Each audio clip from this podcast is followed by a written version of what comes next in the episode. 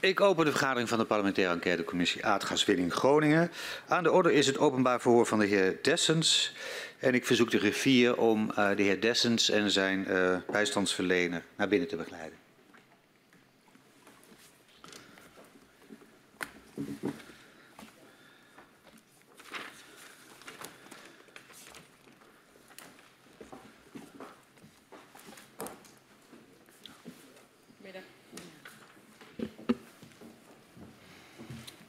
Dank u wel.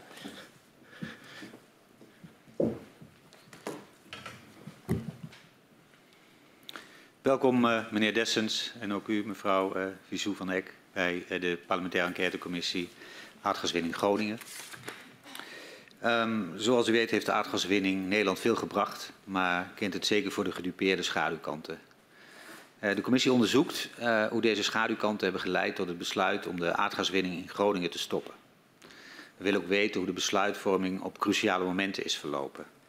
En hoe uh, publieke en private partijen hebben samengewerkt bij de winning. We onderzoeken de aardbevingen uh, en de ontwikkeling van kennis daarover. De afhandeling van de schade veroorzaakt door de bevingen. En het proces van het versterken van gebouwen in Groningen. Uh, in deze week concentreren we erg op het jaar 2012, de beving bij Huizingen. U, meneer Dessens, bekleedde verschillende posities in het uh, zogenaamde gasgebouw. De publieke-private samenwerking uh, rond de gaswinning. die ook toezag op de verkoop van het Gronings gas. En u was ook jarenlang directeur-generaal energie bij het ministerie van Economische Zaken. En daarmee ook regeringsvertegenwoordiger in het gasgebouw. Ten tijde van de beving bij Huizingen was u namens staatsdeelneming EBN uh, Energiebeheer Nederland, deelnemer uh, in het gasgebouw. U wordt gehoord als getuige en dit verhoor vindt plaats onder Ede. U heeft gekozen om de belofte af te leggen en daarmee de gehele waarheid en niets dan de waarheid te zeggen. En ik verzoek u inderdaad daarom even te gaan staan en mij na te zeggen, dat beloof ik. Dat beloof ik. Dan staat u nu onder Ede, mag u weer gaan zitten. Uh, het voor met u zal worden afgenomen uh, door uh, mevrouw Van der Graaf en mevrouw Tielen. En mogelijk dat ik zelf op het einde van het verhoor ook nog enkele vragen aan u heb. Dat is helder voor u? Ja? Ja. Dan gaan we beginnen. Meneer Dessens, u was van de periode 1981 tot 2017 met een korte onderbreking in verschillende rollen betrokken bij het gasdossier. Van 1988 tot 1999 was u dat in de functie van directeur-generaal. In die functie was u ook regeringsvertegenwoordiger in het gasgebouw. Na een periode als directeur-generaal bij het ministerie van Justitie keert u in 2006 terug binnen het gasgebouw en maakte opnieuw deel uit van de twee belangrijkste besluitvormende organen. Ditmaal neemt u deel namens Staatsdeelneming Energiebeheer Nederland, EBN, en wordt u voorzitter van het College van Gedelegeerde Commissarissen van Gasterra en lid van het College van Beheermaatschap Groningen. In dit verhoor willen we het met u onder andere hebben over de besluitvorming in het gasgebouw en de wijze waarop het ministerie van Economische Zaken omging met het gasdossier, aardbevingsrisico's en schademeldingen. Ja. We willen u eerst een vraag stellen over de relatie tussen economische zaken en de aandeelhouders van NAM, Shell en Exxon. Hoe zou u die relatie in algemene termen omschrijven? Spannend. Pittig. Kijk, de minister die het gasgebouw in de stijgers heeft gezet, of eigenlijk ook heeft gebouwd, die heeft bewust ervoor gekozen dat er een publiek-private samenwerking zou zijn. Die elkaar in balans hield. Ik moet er wel bij zeggen dat diezelfde minister dat hij ook een aantal rechten had voorbehouden aan hemzelf als minister in zijn publieke rol om die goed te keuren. U kent de overeenkomst Gasunie Staat, moet misschien zeggen Staat Gasunie. Daar waren een heel aantal dingen waar de gasunie goedkeuring voor moest hebben. Even los van de samenwerking in de publiek-privaat gasunie goedkeuring moest hebben van de minister van Economische Zaken. Dat was voor het plan van gasafzet, voor prijzen, voor exportcontracten, etc. In de maatschap en het college van gedelegeerden, of ik moet zeggen in NAM, de, de maatschap Groningen en uh, GasUnie toen nog, maar later Gasterra, werkten uh, de private en de publieke partijen samen in een verhouding 50-50, dus de een had de ander nodig. Ik heb af en toe wel eens de indruk gekregen dat iedereen zoiets had van... ja, maar is dat niet klef? Nou, ik moet u zeggen, het tegendeel is het geval. Af en toe is het wat, ik begon al te zeggen met spannend en pittig... af en toe is het gewoon echt bikkelen. In de zin van, je moet goed op je tellen passen... Uh, je knopen natellen, je vingers natellen... Niet omdat je elkaar een loer wil draaien, maar omdat er grote belangen op het spel staan.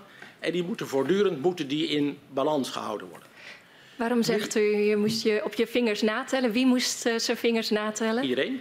Ik vind als jij in een, in een stevige onderhandelingspositie kan verkeren met een ander, moet je altijd elke keer weer even terug, even denken van wat heb ik nou uh, gezegd, wat heb ik gewonnen, wat heb ik verloren, want zo werken die dingen.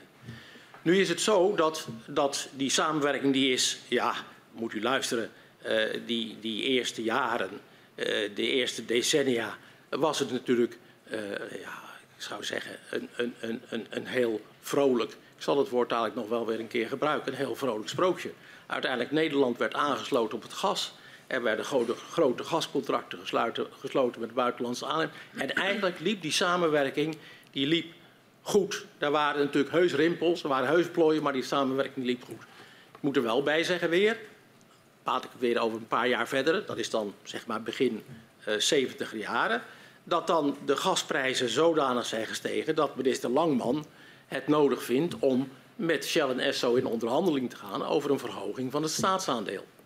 Heb ik niet meegemaakt, maar ik weet wel dat het gebeurd is. Dat is in 1977 nog een keer gebeurd door minister Lubbers. En weer ging dat staatsaandeel omhoog. Dus voor de staat werd het eigenlijk alleen maar uh, beter en, en, en, en eigenlijk zeg maar voor het land, want de staat is toch uiteindelijk het land, dat zijn wij allemaal. Voor het land werd het uiteindelijk beter.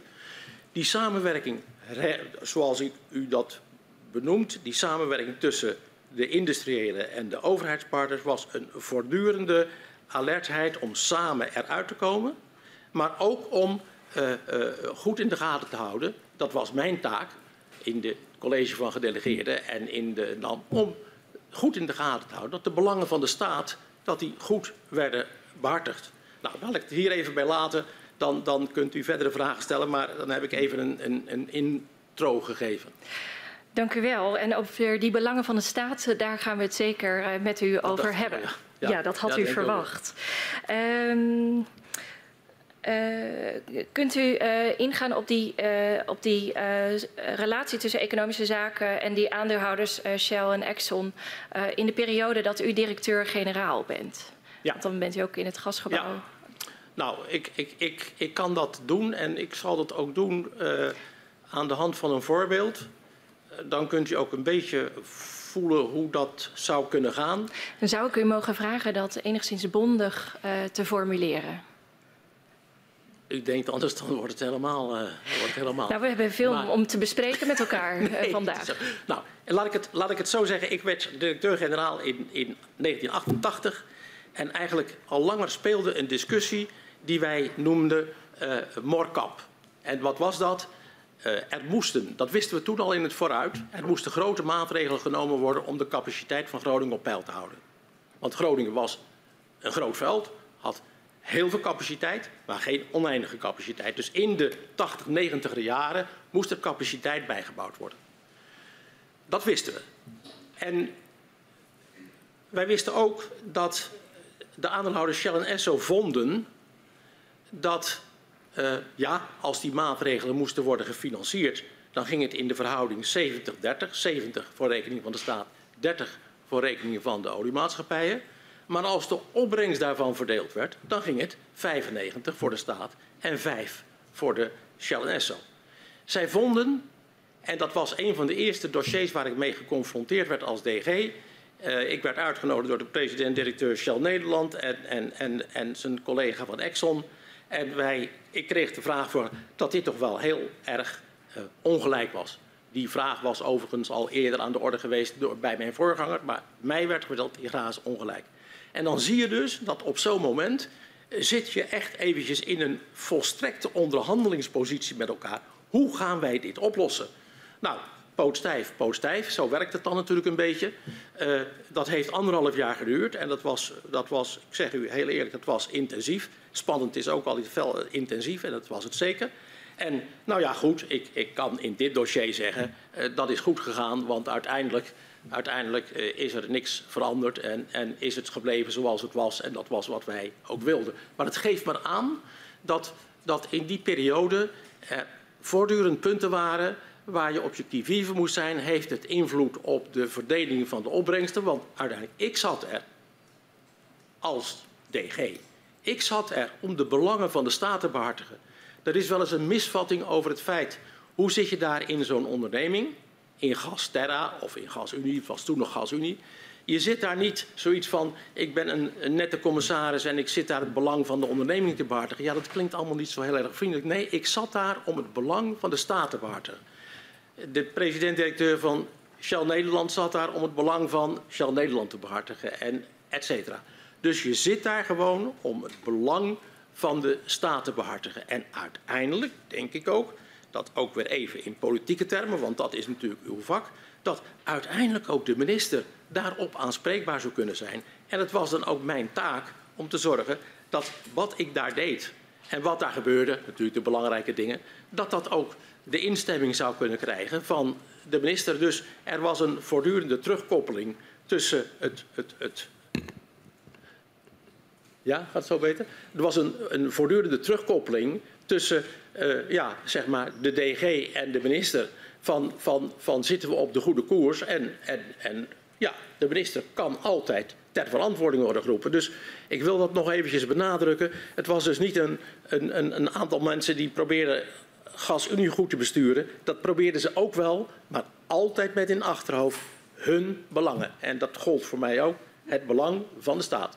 Dus in de tijd dat u directeur-generaal was, had u een voortdurende terugkoppeling met de minister over uw rol in het gasgebouw, uh, wat daar werd ingebracht uh, en wat daaruit ja. voortkwam? Voortdurend, dat klinkt zoiets van. van, van maar kijk, Zo zei u het je, net. Je, kent, je kent op een gegeven moment je minister en je weet hoe die op hoofdlijnen over dingen denkt, dus je, je neemt dat mee. Maar waren er spannende onderwerpen aan de orde in die dossiers, dan dan, dan, stemde je dat even af. Of er ging even een notaatje naar de minister van dit dit kan gebeuren. Wat vind je hiervan? En zo ging dat. En, en op, een, ja, op een bepaald moment, als je lang met de minister samenwerkt, dan, dan kan je ook ongeveer wel inschatten hoe zijn reactie zou zijn. Maar het is waar, ik zat daar uiteindelijk ook namens de staat en ook uiteindelijk op voor de minister politiek uh, aansprakelijke, nou aansprakelijke, politiek te verantwoorden onderwerpen.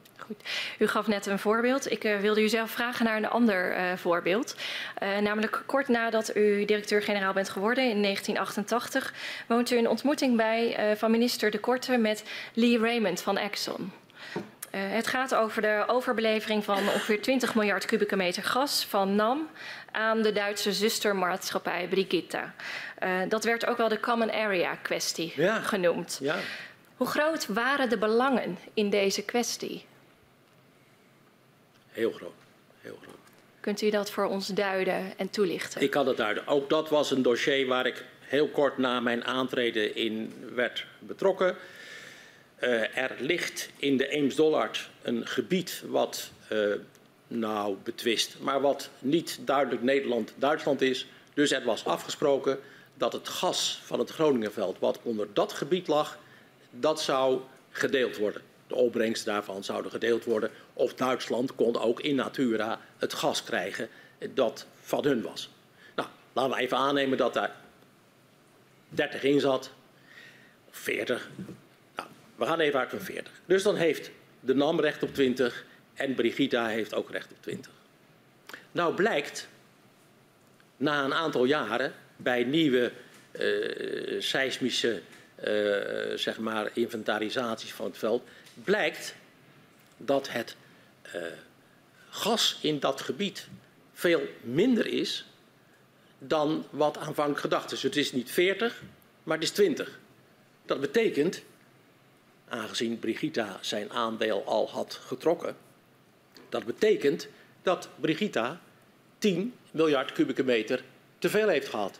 In de praktijk was het 20, maar ik heb mijn voorbeeld nu genomen zoals ik het neem, 10. 10 miljard kubieke meter te veel gas. Ja, uh, dat moest natuurlijk wel, vonden wij, afgerekend worden. Nou, dan, dan kom je in een. Ik denk dat dit, dit in de. Uh, uh, hoe noem je dat? In de arbitragewereld een van de grootste zaken is geweest die er niet ooit, dat zal vast niet, maar die er gespeeld hebben. Het ging om vele, vele, vele miljarden. Wij vonden dat het natuurlijk nog iets meer was dan Brigitta, want als dat niet het geval was, dan hadden we er snel uitgekomen natuurlijk. Maar wij vonden dat het uh, veel meer was. En ik kan me nog herinneren dat ik ook bij zo'n gesprek was. Ik weet niet of dat nog, nog uh, minister Andriessen was of, of de korte met, met Raymond. Dat, ja, uh, dat, dat, dat zat echt, echt, echt lastig. En, en ik hoor nog, dat was volgens mij, dat was volgens mij minister Andriessen, die zei van ja, meneer Raymond, het is allemaal mooi en prachtig. U hebt boodschappen gedaan, u heeft gas gehaald uit dat common area. En dat gas heeft u niet afgerekend. Waar blijft u?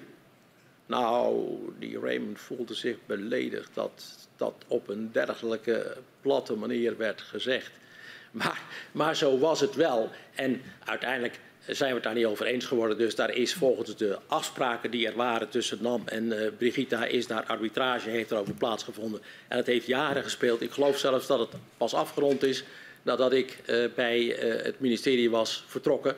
Maar dit was echt een heel, heel groot dossier. Ja. ja. ja en die arbitrage is om nog een reden bijzonder. Uh, want uh, de NAM moet gaan procederen tegen Brigitta, uh, een partij met dezelfde ja. aandeelhouders als NAM ja. heeft. Ja. en dan, wat betekende dat feit voor deze procedure? Nou ja, u, u, voelt natuurlijk wel dat wij als staat samen met EBN. Hè. Ik was toen DG en EBN was natuurlijk mijn, mijn, mijn partner in, in, in, die, in die zaak. Dat wij natuurlijk ontzettend op onze kivive waren. Met wie wij spraken. En, en, en ik moet ook zeggen, men spreekt dan van Chinese muren. Binnen Shell en Esso zouden er de Chinese muren zijn die, eh, die de doorloop van, uh, van, van NAM naar Brigitta zouden voorkomen. Maar wij waren er natuurlijk wel van het begin af aan uitermate alert op dat we dat, dat, dat, dat, we dat scherp hadden. En uh, ik moet u zeggen dat. Uh, ja, er zijn momenten dat je denkt van hé, hey, hoe gaat dat? Maar, maar uh, ik denk dat, dat het toch wel een soort van netjes gespeeld is. Dat die twee maatschappijen die met elkaar in arbitrage waren, dat die ieder, ieder voor zijn eigen belang opkwamen. Ja.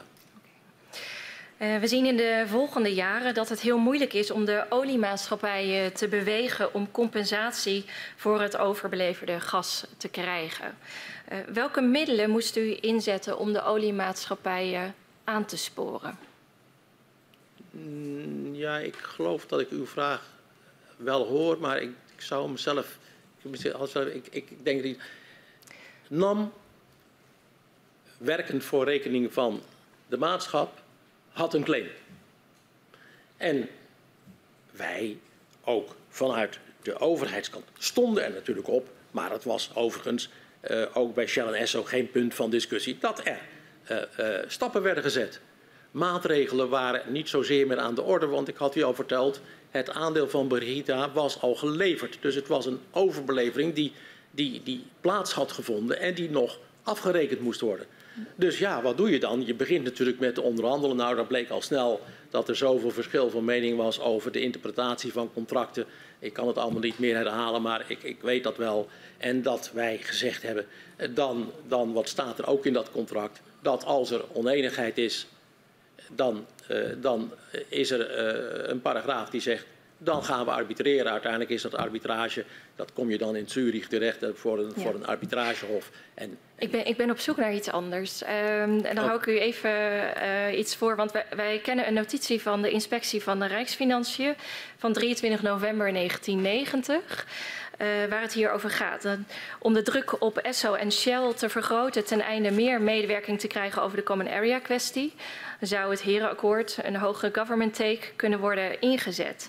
En in diezelfde notitie zien wij dat uh, vanuit de inspectie der Rijksfinanciën, uh, dat daar uh, wordt gevreesd aangezien EZ de olies op deze dossiers uiteindelijk toch niet in de wielen wil rijden. acht ambtelijk financiën druk essentieel om de medewerking van Shell en ESSO te verkrijgen.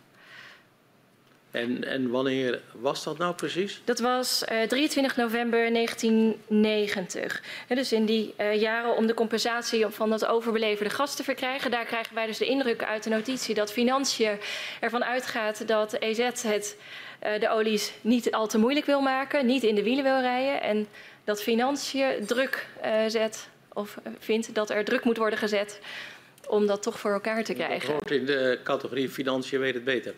Uh, ja, weet u, uh, uh, ik, ik, ik ken die gedachte niet. Het, u heeft het gelezen, dus het zal er wel staan. Ik proef dat u het spanningsveld wel herkent. Nou, laat ik zo zeggen. ja, ik herken dat in die zin wel dat financiën natuurlijk niet gauw vindt dat het goed gaat. Dat is ook niet erg, want zo zit de rolverdeling ook een klein beetje. Maar ik denk dat ze hier, als ik dat u hoor lezen, zou ik zeggen de plank misloegen. Want ik weet wel, als er één. Uh, uh, ik, ik, ken de collega's van EBN nog. En, en als ik die zeg, jongens, hoe gingen wij erin? Nou, met, met, met, met volle vaart en alle energie. En, en ik denk niet want we hebben het nu over begin 1990. Toen begon dat dossier pas te spelen. Want het is uiteindelijk tot een afronding gekomen. Uh, bijna aan het eind van de decade die we nu onder. Ja, dat klopt. Maar waar ik deze notitie doteert, uh, juist uit dat laatste deel in november, eind november 1990. Nee, nee, maar ik heb het over het eind van de 90 jaar is het ah. pas tot een oplossing gekomen. Ja. Dus ik wil maar zeggen, als zij dat al eind 1990 constateren, dan hebben wij ze. Ik weet wel, ja, ja dit heb ik niet, niet van tevoren bedacht, maar ik weet wel dat we hadden dan een overleg uh, met de landsadvocaat, die ons natuurlijk ook bijstond. En daar zat eigenlijk altijd een vertegenwoordiger. Misschien wel dat dat naar aanleiding daarvan gekomen is hoor. Er zat een vertegenwoordiger, ik, ik, ik kan ze me nog, nog herinneren, dat een vertegenwoordiger van, van Dick Sluimers, die zat daarbij. Als wij dus het overleg hadden met de landsadvocaat over hoe gaan wij verder? Welke procedurele stappen nemen we? En hoe organiseren we dat? Dus of dat het gevolg is van die notitie... was van Financiën. Ja ja, ja, ja, ja, ja, Hij heeft niet op economische zaken gezeten. Nee. nee. En, en zijn opvolgers ook. Dus ik geloof wel dat wij in dit dossier... Kijk, zo'n groot dossier, daar is het altijd ook verstandiger... om het ministerie van Financiën uh, zeg maar, erin te betrekken... en niet te denken van dat doe ik wel even. Dus die zijn daar inderdaad bij betrokken geweest. En die zaten dus aan die overleggen die wij ja, eens in de twee maanden hadden over de volgende stap. Die zaten daarbij, ja, dat klopt. Dat klopt, Dank u wel. zegt. In de dossiers over deze kwestie met uh, Brigitte valt ons ook op dat er op ambtelijk niveau uh, veel wordt gesproken om de afdrachten van de oliemaatschappijen wettelijk te regelen in plaats van in private overeenkomsten. En uh, ook op andere momenten in de geschiedenis van de gaswinning, bijvoorbeeld eerder in de jaren 80, zien we dat terug. Uh, u laat een aantal keer weten dat u tegen een wettelijke regeling uh, bent. Uh, dus tegen het wettelijk regelen van de afdrachten van Shell en Exxon aan de staat. Wat was de reden dat u daarop tegen was? Um, wat was de reden? De reden was dat het naar mijn idee, mening, maar niet alleen de mijne, goed geregeld was. En wat betekent Wij goed hadden, geregeld in uw... Nou, laat ik u dan het voorbeeld geven van de aanvullende betaling. Want dat is dan zo'n zo'n punt wat ik zelf heb meegemaakt. Hè. Dan mm -hmm. kan ik daar ook uit vertellen. Op een goed moment, dat is in 1983, wil Financiën die wil de VBB verlagen. Want in de economische toestand van dat moment was het hard nodig om de bedrijvigheid in Nederland te stimuleren. En een van de maatregelen was verlagen van de VPB. Maar ja, ze kwamen er al snel achter. Als je de VPB verlaagde, dan zou ook NAM een lagere VPB. En dat was natuurlijk niet de bedoeling. Mm -hmm. Daar waren wij het overigens niet mee oneens. Hè? Dat, dat vonden wij ook. Mm -hmm. Nou zegt Financiën dan, weet je wat, we gaan dat bij wet regelen. Nou weet ik iets van wetgeving, u weet dat eigenlijk denk ik beter. Maar als je een wet maakt, de VPB wordt verlaagd van 48 naar 43 en uh, één uh, belastingplichtige, daar geldt die niet voor, die wet. dan heb je een probleem. Dat, dat, dat geeft wetgevingstechnisch problemen. Dus, dus dat gemak van, dan regelen we dat even bij wet. Toen hebben wij gezegd, probeer nou het verlies wat de staat zou leiden bij een verlaging van de VPB via een aanvullende afdracht binnen te krijgen. Niet via de wet, maar gewoon ga erover praten en probeer dat binnen te halen. Dat heeft economische zaken gedaan. Uh, ik denk dat uh, uh, minister van Ardennen daarin ook een aantal keren zeer stevig heeft opgetreden, maar ook altijd goed afgestemd met Ruding. Mm -hmm. En ze hebben gekozen, uiteindelijk gekozen, om dat bij overeenkomst te doen. En wat gebeurt er? Bij overeenkomst wordt precies wordt het bedrag wat de staat zou gaan missen aan de verlaging van de VPB in een aanvullende betaling geregeld. En dan denk ik, nou, als het zo kan, dan kan je natuurlijk wel een moeilijke weg gaan volgen van wetgeving. Maar zo werkt dat dus niet. Dus, dus overal, overal uh, denk ik dat juist omdat je het elke keer hebt over één belastingplichtige, één partij, dat dit toch wel een effectieve methode is gebleken. Dus u zegt dus eigenlijk effectiever om het te regelen in de private afspraken die er zijn, als het gaat om bijvoorbeeld uh, belastingwetgeving.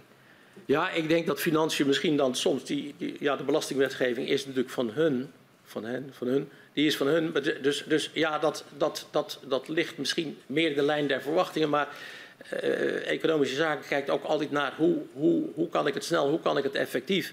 En, en ik denk ook dat wat minister Langman en, en, en Lubbers in de 70 jaren hebben bereikt met de meeropbrengstenregeling, dat het nog maar de vraag was geweest of je daar op tijd, want je, als je een wetgeving twee jaar later hebt, ja, dan heb je de eerste twee jaar gemist. Of je op tijd datzelfde effect zou hebben gerealiseerd als bij die uh, aanvullende overeenkomsten en die meerafdrachtregeling. Ja, dus u zegt uh, uh, door die private overeenkomst gaat het sneller en effectiever. In hoeverre waren nou de, de onderlinge verhoudingen tussen de oliemaatschappijen een, een rol in, in uw overwegingen?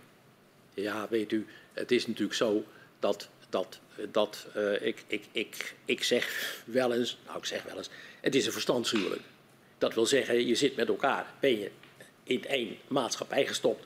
En dat is natuurlijk niet allemaal, alle dagen is dat, is dat vreugde en feest. Ik bedoel, er zitten natuurlijk momenten in dat er echt zaken is van spanning. En dan, dan, dan staat ook de verhouding even een beetje op scherp. Mm -hmm. Punt is natuurlijk wel, en daarom maak ik die vergelijking uh, met dat verstandshuwelijk. Punt is wel, je moet met elkaar door. En, en dat was natuurlijk de opdracht die, die de paus in zijn constructie meegaat. Je moet het met elkaar eens worden. En dat betekende vaak dat ook de oliemaatschappijen zich hebben gerealiseerd dat ja, uh, we kunnen het natuurlijk aan laten komen op uh, wie heeft uh, zeg maar de sterkste arm. Je, en dan heeft natuurlijk de staat altijd als het puntje bij paaltje komt dan dreigen, zal ik eerlijk zeggen, af en toe dreigen met wetgeving. Dat, zo, zo werden die onderhandelingen ook wel een klein beetje gevoerd. Mm -hmm. Dan zei minister van Ardennen bijvoorbeeld van nou, ja, moet je luisteren. Als, uh, als, als wij geen goede overeenkomst kunnen, dan moeten we ons afvragen of die vennootschapsbelasting wel door kan gaan. Nou, daar waren natuurlijk ook voor die beide maatschappijen ook belangen bij aanwezig. En bovendien in hun kring van het VNO zou het natuurlijk een mooie toestand zijn geworden als ze gezegd hadden van nou, het gaat niet door, want Shell en Esso willen niet. Dus, dus er werd natuurlijk wel een beetje af en toe in de onderhandeling, uh, ja, maar luister, er zijn ook altijd mogelijkheden om een wetgeving te doen, maar, maar, maar zeg maar am ende uh, was toch de opvatting van economische zaken dat als het kon, dan deed je dat toch in goed overleg en met, met het, naar mijn idee, nog steeds goede resultaat wat daar, wat daar gehaald is. Ja, en u zegt hè, eigenlijk alle partijen in dat verstandshuwelijk, hè, dus de olies en de staat, wisten we moeten door. Hè, dus zegt u daarmee dat er altijd uiteindelijk een gezamenlijk belang op de agenda stond? Ja, ik denk wel dat de ene partij wel eens heeft moeten slikken. En dan is natuurlijk uw vraag van ja, en moest de staat ook wel eens slikken? Uh, dan denk ik, ja, dat is ook wel eens geweest. U weet dat er een wetsontwerp geweest is, de heffing meeropbrengst aardgas. Mm -hmm. uh, dat zat ook in die tijd in het dossier. Uh, die was opgekomen in het eind tachtiger jaren, nee, eind zeventiger jaren, begin tachtiger jaren. van, van, van de staat wilde eigenlijk ook van de producenten van kleine velden meer, meer uh, binnenkrijgen. Ja. Maar ja, toen, toen gingen de olieprijzen, die waren al een beetje op zijn maximum en die gingen daarna omlaag. Toen, toen waren wij eigenlijk zelf ook al, en uiteindelijk de politiek gaat voor, de minister, minister van het was tegen dat wetsvoorstel. Niet, niet, niet vanwege uh, Shell Esso, maar gewoon omdat hij vond dat dat een, een breuk was in het betrouwbare klimaat wat Nederland op dat gebied wilde, uh, wilde tentoonspreiden. En die was eigenlijk tegen. Ik weet wel, hij begon met zijn ministerschap. En ik wil niet zeggen dat hij het eerste wat hij zei. Maar hij vond dat die wetheffing meeropbrengst mhm. aardgas. die moest ingetrokken worden. Dat heeft hij wel op een hele slimme manier ingezet. in dat, in, dat, overleg. Ja, dat klinkt nu een beetje. want misschien zeggen ze nou. nou maar, maar hij, hij wilde dat eigenlijk toch ook van tafel hebben. Dus hij heeft dat toen ook gebruikt. in die, in die overlegronde. om die aanvullende betaling binnen te krijgen. Ja, u maakt duidelijk hè, waarom u tegen het, het, opnemen in de wet was van, uh, van die afdrachtregelingen. Uh, in hoeverre was het uh, argument van democratische controle ook een onderdeel van uw overwegingen? Ik heb u gezegd dat zowel ik als DG in mijn functies in, dat, in al die gremia, mm -hmm. daar zat als DG Energie het belang van de staat behartigend. Daar was de minister op aanspreekbaar. Ook op de aanvullende betaling die geregeld is, was de minister aanspreekbaar. Op de MOR was de minister aanspreekbaar. Maar ik denk dat de ministers, respectievelijk, de Kamer hebben kunnen overtuigen van het feit dat dit toch wel een hele uh, uh, voor de staat voordelige manier was om zaken te regelen. Zonder dat er. Uh, hoe moet ik dat zeggen? Zonder dat er onherstelbare schade werd aangericht aan het gasgebouw. Want voor één ding waren de Shell en Esso bang. Ja, dat zeg ik nou allemaal wel, maar goed, dat is toch eigenlijk ook wel zo. Zij hielden er niet van dat in Nederland wettelijk een regime zou komen wat uh, strenger was dan, dan, dan nou, en die 95-5-regeling, ja, dat, zijn er in niet veel landen, zit dat zo. Hè? Ja. Dus ik, ik denk ook dat dat, dat, dat am ende men ook vond dat uh, wettelijk regelen, uh, dat had hun voorkeur niet. Dus, dus ook daar was er wel een, een zekere uh, bias om, om het toch via afspraken te regelen. Te regelen. En 95,5 bedoelt u 95% van de opbrengsten gaan naar de staat en 5 naar de ja. oliemaatschappijen? Dat doet niet af van het feit, want ik moet dat natuurlijk wel even zeggen, dat er, want anders denkt u van nou, wetgeving. Natuurlijk, was er de mijnwet en is er een nieuwe mijnwet gekomen.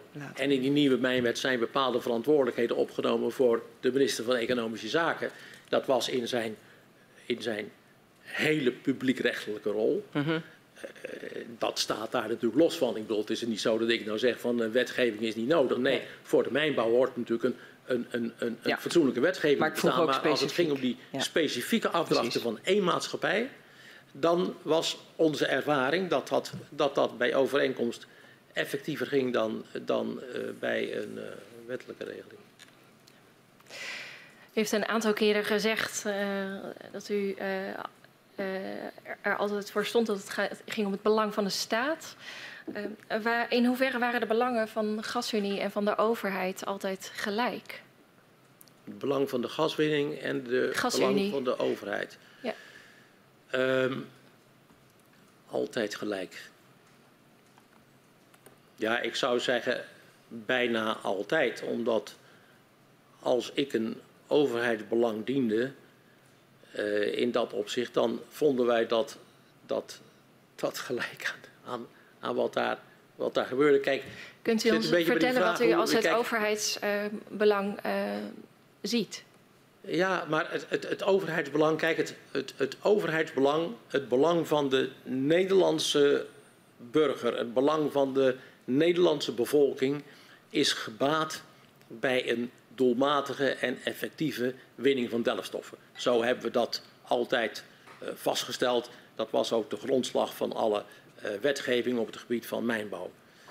Uh, dus het belang van Nederland was erbij gebaat dat er op een uh, verstandige manier omgegaan werd met delfstoffen en dat die dus ook gewonnen moesten worden.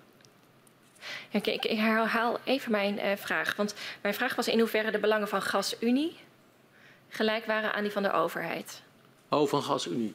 Ehm, heb ik dat niet goed verstaan dan? Dat denk ik. Ja, van Ik GasUnie. hoorde u herhalen Nee, ik dacht, gaswinning. eh, van GasUnie. Ehm, ja, ik zal zeggen, dat, dat was niet altijd zo. Ik weet wel dat, om maar eens even een voorbeeld te noemen, want de voorbeelden maken het toch altijd wel weer een beetje levendig. GasUnie in die jaren, 80er jaren, 90er jaren, wilde graag nieuwe exportcontracten sluiten. Met zijn buitenlandse afnemers. Hè. Die waren gesloten in de 70 jaren en, en, en men wilde die graag verlengen.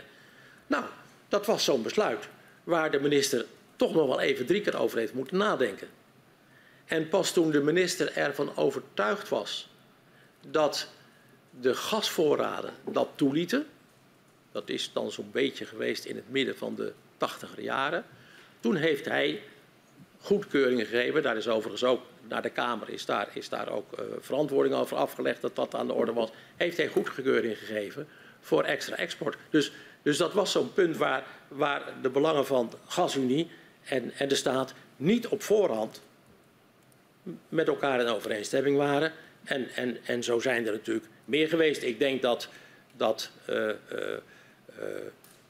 GasUnie misschien ook wel in de 70 80er jaren de gasprijs voor kleinverbruikers wat sneller had willen verhogen dan feitelijk gebeurd is. En dat is in die tijd toch ook wel in een zekere mate met, met stapjes gegaan.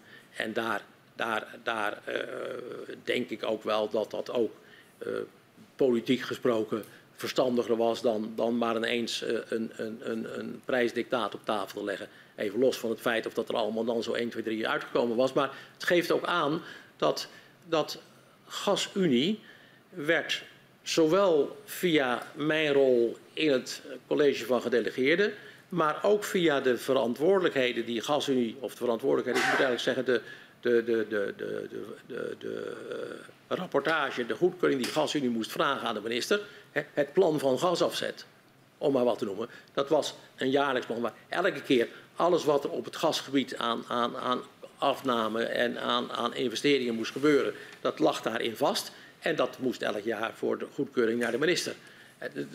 Bovenop wat ik als DG in GasUnie deed, was het resultaat, een plan van gasopzet, wat weer moest worden voorgelegd aan de minister ter goedkeuring. Ja. En het was natuurlijk wel mijn, mijn, mijn dure plicht om te zorgen dat daar natuurlijk uh, wel dat dat, dat dat altijd goed liep.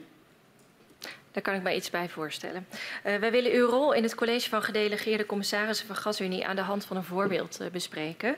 In 1995 en 1996 onderhandelt GasUnie met Gazprom over een groot importcontract. Ja. Uh, wat was het specifieke overheidsbelang dat u bij deze onderhandelingen behartigde? Het was, dacht ik, zo dat bij een hernieuwde verhoging van de exportcontracten was eigenlijk uh, het uitgangspunt van de staat dat een gedeelte, ik denk de helft, uh, moest worden gedekt met nieuwe importcontracten. Uh, wij hadden natuurlijk al importcontracten uit Noorwegen. Die waren al van langer her, dateerden die. En toen kwam ook het punt aan de orde, zou het ook verstandig zijn voor Nederland om een importcontract te sluiten met Gazprom. Ik geloof dat de heer Verberg in zijn, zijn verhoor ook daar iets over verteld heeft. Wij hadden natuurlijk de, wat ik zou noemen, de, de buitengewoon uh, gunstige positie dat wij toen nog in het Groningenveld enorme ruimte hadden aan capaciteit. Dus, dus wat deden wij als Nederland, GasUnie? Wij kochten het gas van Gazprom in, in de zomer veel, in de winter weinig.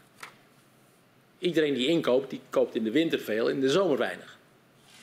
Als je in de zomer veel koopt en in de winter weinig, kan je natuurlijk een gunstige prijs bedingen. Want, want ja, Uh, in de zomer is de afzet over het algemeen van de producenten laag en in de winter is die hoog. Dus als er nou een klant is die zegt ik wil in de zomer veel in de winter meer, dat, dan, dat is natuurlijk, die wil je hebben.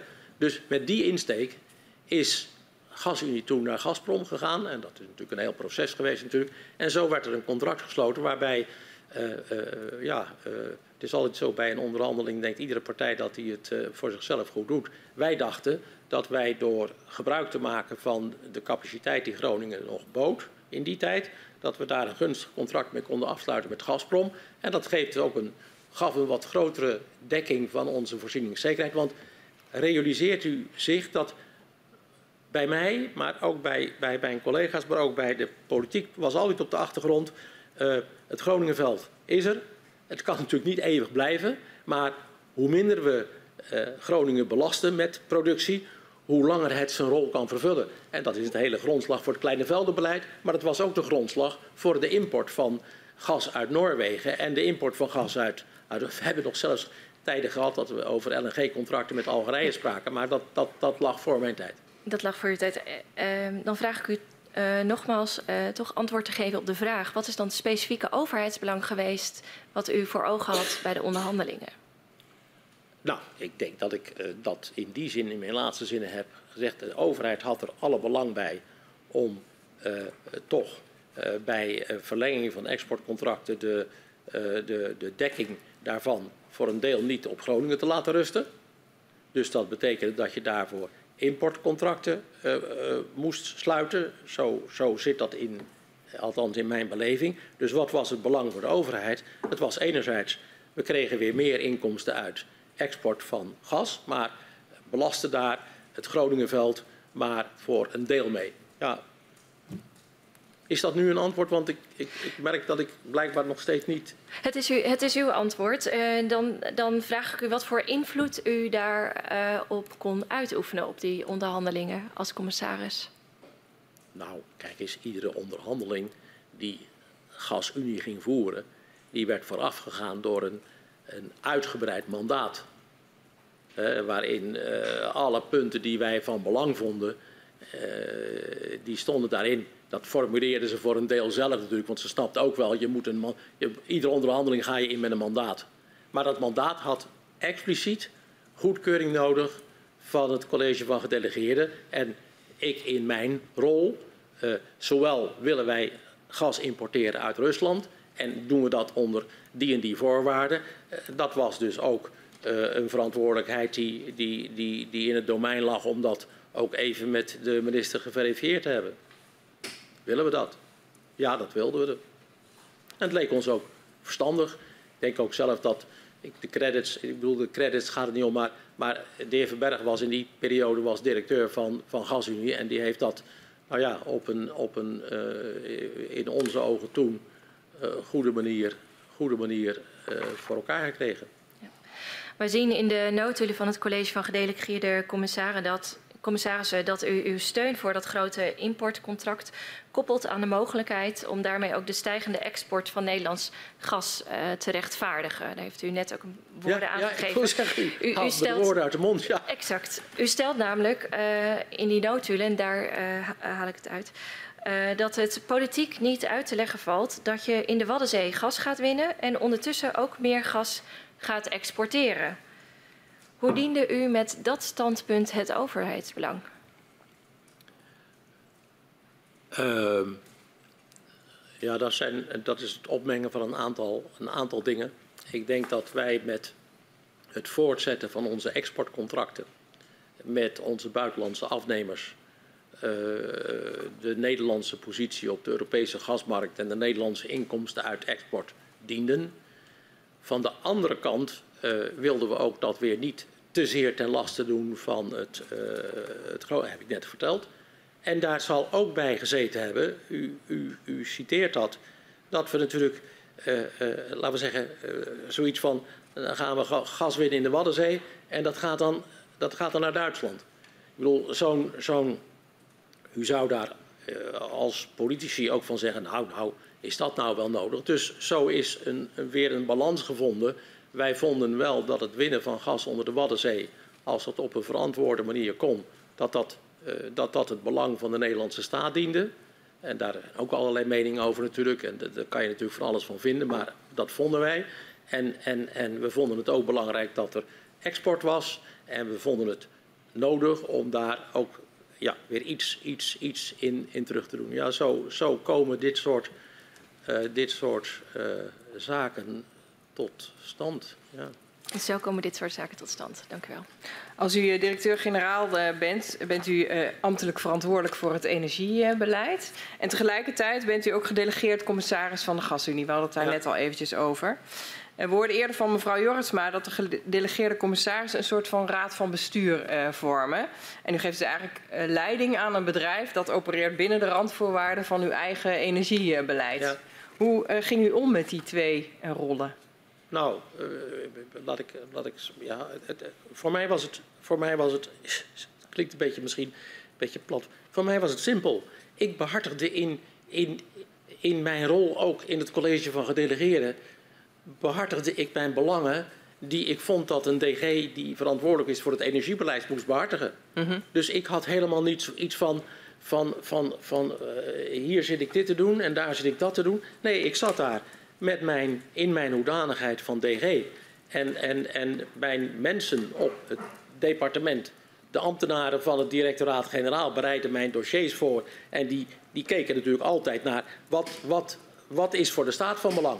En dat gaven ze me mee en daarmee ging ik ook naar, die, naar die vergaderingen toe. Ja, wat waren nou die grootste belangen voor de staat? Kunt u, kunt u die concreet maken? Nou, ik denk dat, dat, dat natuurlijk de, de, de grootste belangen voor de staat uh, was natuurlijk een, een, een, de mijnbouw. Hè. De mijnbouw is denk ik toch een economische activiteit waar Nederland van profiteert. Mm -hmm. Dus dat was natuurlijk één.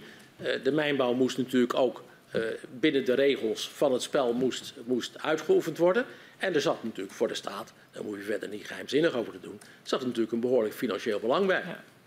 En hoe ingewikkeld was het nou zeg maar, om ook het belang van GasUnie te uh, nou, behartigen? Ik, ik, moet u zeggen dat dat, dat zal. Uh, u krijgt van de week ook nog de, de uh, directeur van Gasterra, want GasUnie en Gasterra is eigenlijk in, in, in dit opzicht is dat de rechtsopvolger dat het wel voorkwam dat, dat er dingen niet of wel werden uh, besloten waar Gasterra het niet, de, de, de CEO van Gasterra en de organisatie het niet altijd mee eens waren. -hmm. Zij deden voorstellen, hoopten dat de gedelegeerden die zouden goedkeuren. Uh, maar soms kwamen er ook ja, andere invalshoeken op tafel en dan gebeurde dat niet. Dus het is, en dat is ik geloof dat ik dat nu, ik zeg dat denk ik voor de derde keer, dus ik moet me niet in herhalingen vallen, van de leden van het college van gedelegeerde commissarissen zaten er primair in het belang van de organisatie die zij vertegenwoordigden. En in en, uw geval? En, en in dit, mijn geval was dat altijd het belang van de staat. Ja. In 1999 stelt u een ambtelijke notitie op waarbij u spreekt uh, over het belang van uw positie bij GasUnie als uh, uitzondering op de regel. En u schrijft dat het niet gewenst is het aandeelhouderschap te wijzigen omdat dit in de overgangsperiode naar een vrije markt een instrument blijft om beleidsdoelen te helpen re realiseren. Dat laatste deel heb ik geciteerd. Uh, kunt u dat toelichten? Nou ja, dat kan ik dus toelichten op de manier die ik net eigenlijk al heb, impliciet heb gezegd. Mm -hmm. Doordat je natuurlijk eh, daarin een, een, een, een, een, rol hebt in toen nog het college van gedelegeerden ja. van de gasunie, kan je daarin ook uh, je beleidsdoelstellingen, je beleid realiseren. Dus u zegt eigenlijk door die rol binnen uh, dat college is het makkelijker om beleidsdoelen te realiseren. Zegt u dat daarmee?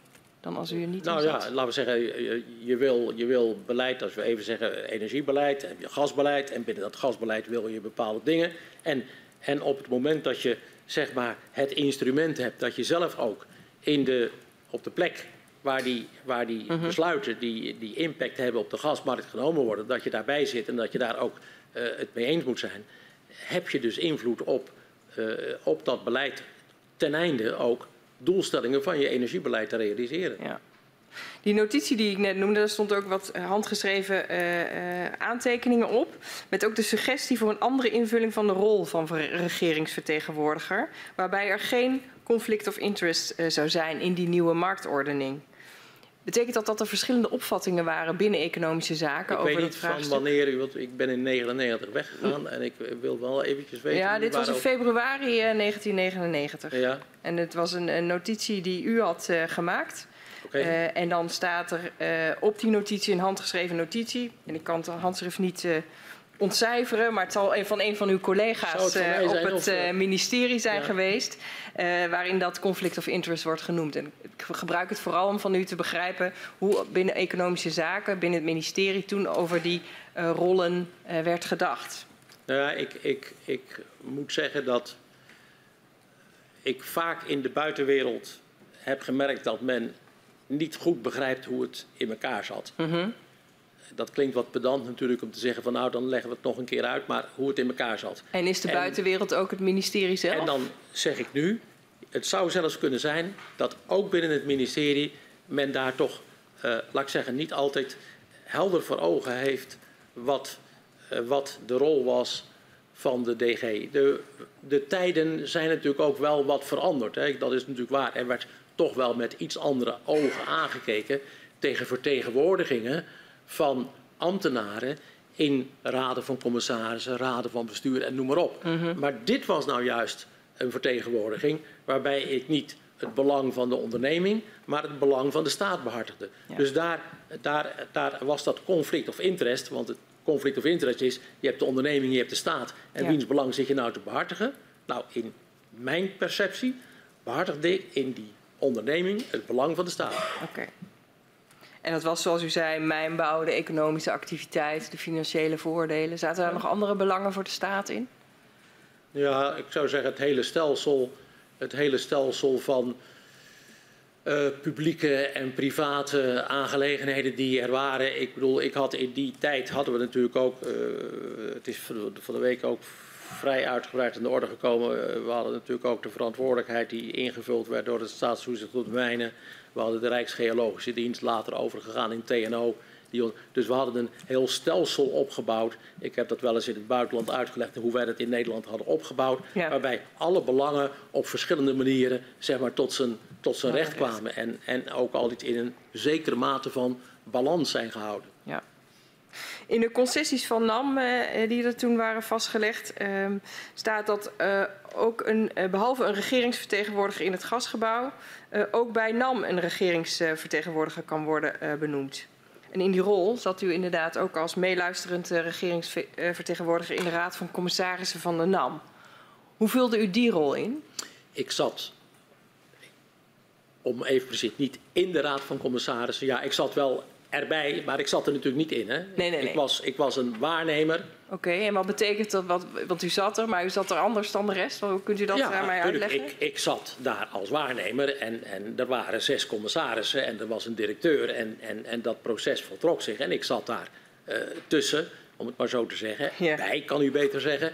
En ik eh, eh, meende dat daarbij mijn beeld van wat er gaande was en wat er eh, aan de orde was, dat ik dat daarmee eh, vollediger kon maken. En, en ik ben daar dus ook eh, altijd naartoe gegaan, omdat ik dacht van nou, dat, dat komt mijn informatiepositie ten goede. Mhm. En, en deed het dat ook?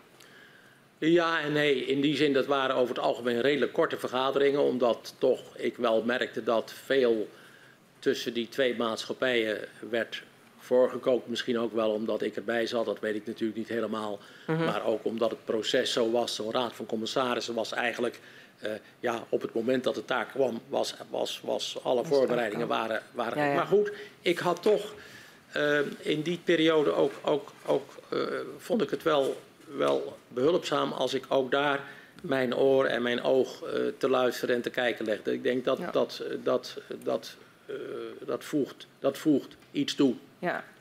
Minister Jorsma eh, v- vond dat kennelijk niet, want die besloot om u niet langer af te vaardigen. Nou, mij niet, maar, maar mijn opvolger denk ik. Want Ja, ik geloof maar dat ik tot de... nou, u- u als besloot in uw rol, zeg Ja, maar. en die, die, beslissing, die beslissing heeft zij genomen. En, en, en ik, ik denk dat ik ook tot uitdrukking heb gebracht... dat niet, dit niet de gewichtigste positie is die ik in mijn eh, DG-schap vervulde. Dus ja, als zij...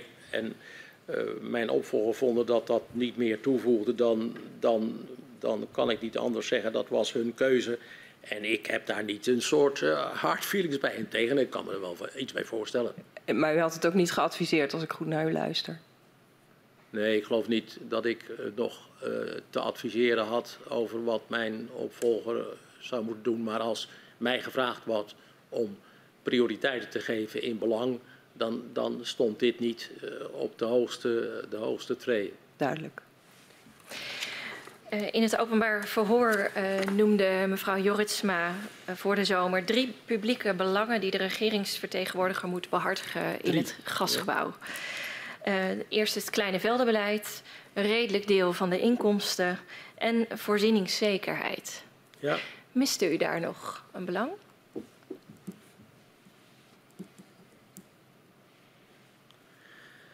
Uh, mist u daar nog een belang? Inkomsten, het kleine veldenbeleid. Uh, dat, zijn, dat zijn de belangen die, uh, laat ik zeggen, samenhangen eh, met het energiebeleid. Het kleine veldenbeleid is een onderdeel van het energiebeleid. Redelijk aandeel in inkomsten is een onderdeel van, van de energie- en de. Ik denk dat ik uw vraag wel een beetje kan duiden, want u vraagt natuurlijk. En de veiligheid dan? Dat zou inderdaad uh, mijn volgende vraag zijn. Ik, ik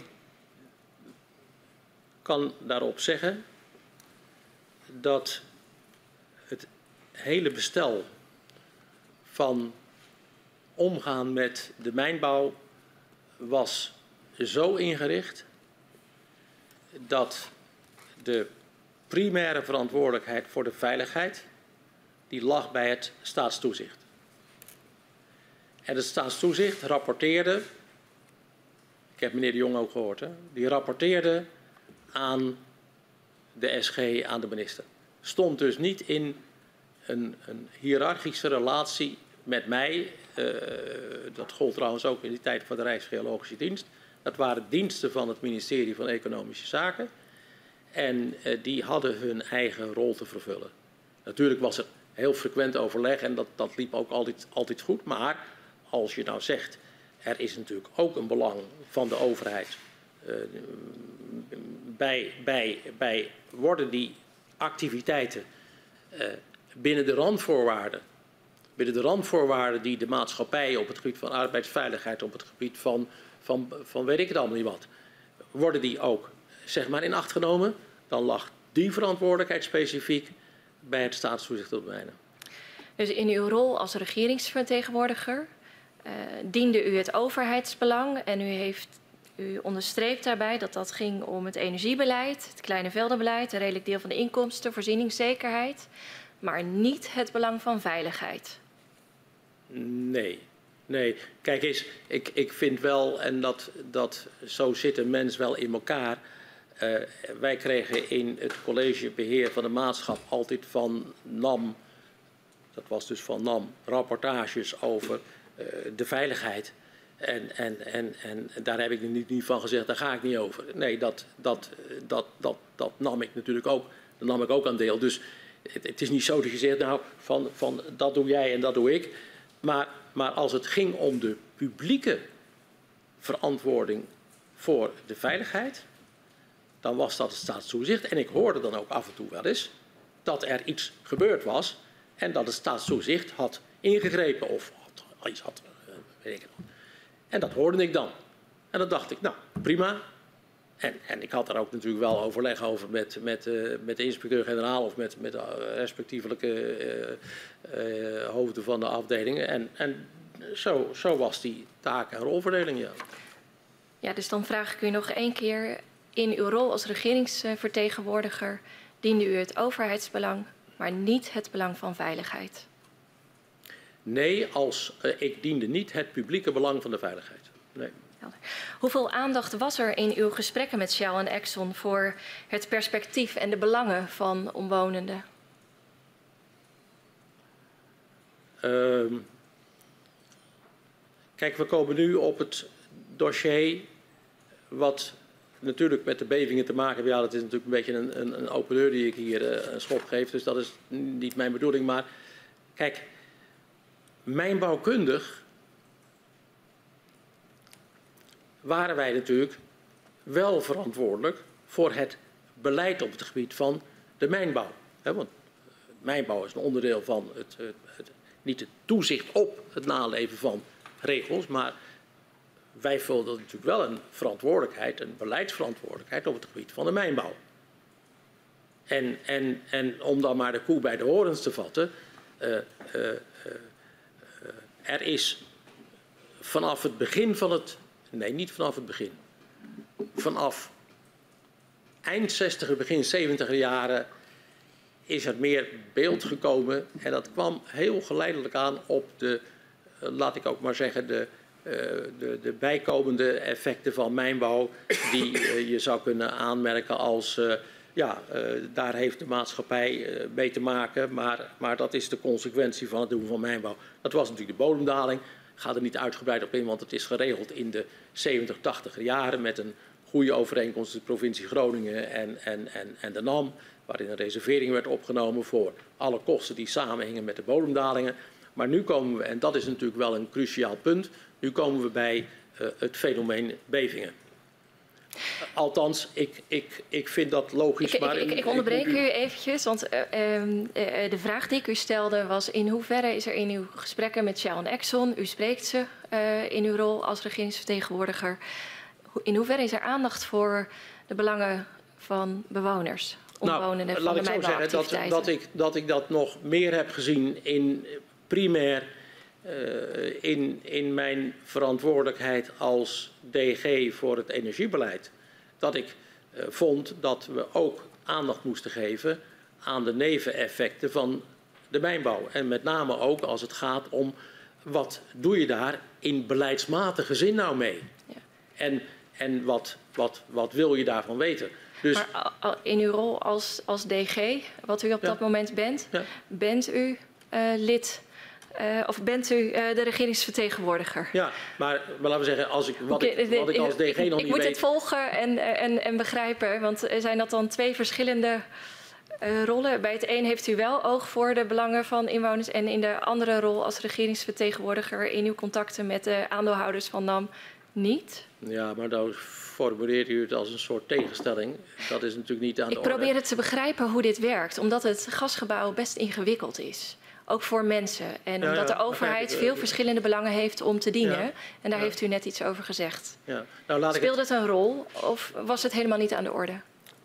Laat ik u het, het, het misschien, misschien moet ik het zo, zo, zo aangeven dat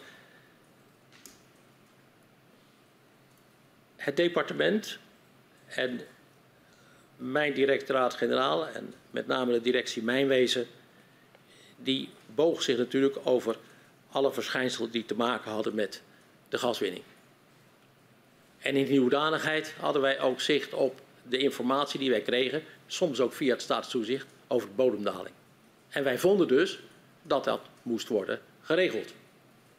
Nou, dat heeft best wel enige tijd gekost, maar hè, het begon met kamervragen van Jan Terlouw, van uh, hoe is het met de bodemdaling? En dat vroeg hij aan de minister. En de minister, moest, dat is bodemdaling, er moet een oplossing voor gevonden worden. En er is een oplossing voor gevonden. Namelijk een overeenkomst tussen de NAM en de provincie Groningen en Rijkswaterstaat. Dus dat punt was geadresseerd. Dat heeft eigenlijk gespeeld in de begin 80 jaar. Toen kwam er in de 90 jaren kwam er een nieuw fenomeen op. Namelijk, er was sprake van ja, wat was het? Een, een, een onbekend verschijnsel. Uh, wat, wat, wat uh, bevingen werd genoemd, zou ik maar zeggen. Dat was nog helemaal onduidelijk. Dan praten we over 86, 87. En eerlijk gezegd wisten wij in het begin ook niet wat we daarmee aan moesten. Het is, het is nogal cruciaal aan de orde gekomen. En dan kijk ik ook even naar de rol van uw Kamer. In een Kameroverleg, ik dacht dat het was begin 89, toen aan de orde kwam van, van hoe, hoe, hoe is dat nou? Er zijn bevingen, althans uh, uh, dat wordt geconstateerd. Er zijn ook mensen die zeggen van ja, maar dat ligt aan de aardgaswinning. Hoe zit dat? ik moet u zeggen dat er waren binnen mijn directoraat-generaal altijd mensen die ook, ook kennis van zaken hadden van de mijnbouw. En die hadden toch een beetje het gevoel van dit, dit staat niet helemaal los van elkaar. Het KNMI gaf daar nog geen antwoord op. Want die zei van ja, ik zie wel dat er een beving is geweest, maar die kan op 10 kilometer diepte, op 20 kilometer. Nou, we weten waar het hypocentrum ligt, niet, maar of we weten waar het epicentrum maar niet het hypocentrum. En, en mijn mensen zeiden tegen mij van ja, laat ik zeggen, uh, uh, het is maar de vraag of dat helemaal niks met elkaar te maken heeft. Zo gingen wij ook dat Kameroverleg in, waar, waar u ongetwijfeld kennis van heeft genomen. En toen hadden wij de minister geadviseerd, of het besluit was eigenlijk al door hem eh, op ons voorstel genomen, om een meetnet van seismometers te plaatsen daar waar die bevingen geweest waren. Het was in uh, de buurt van Assen, het, het, het, was met name het Eleveld.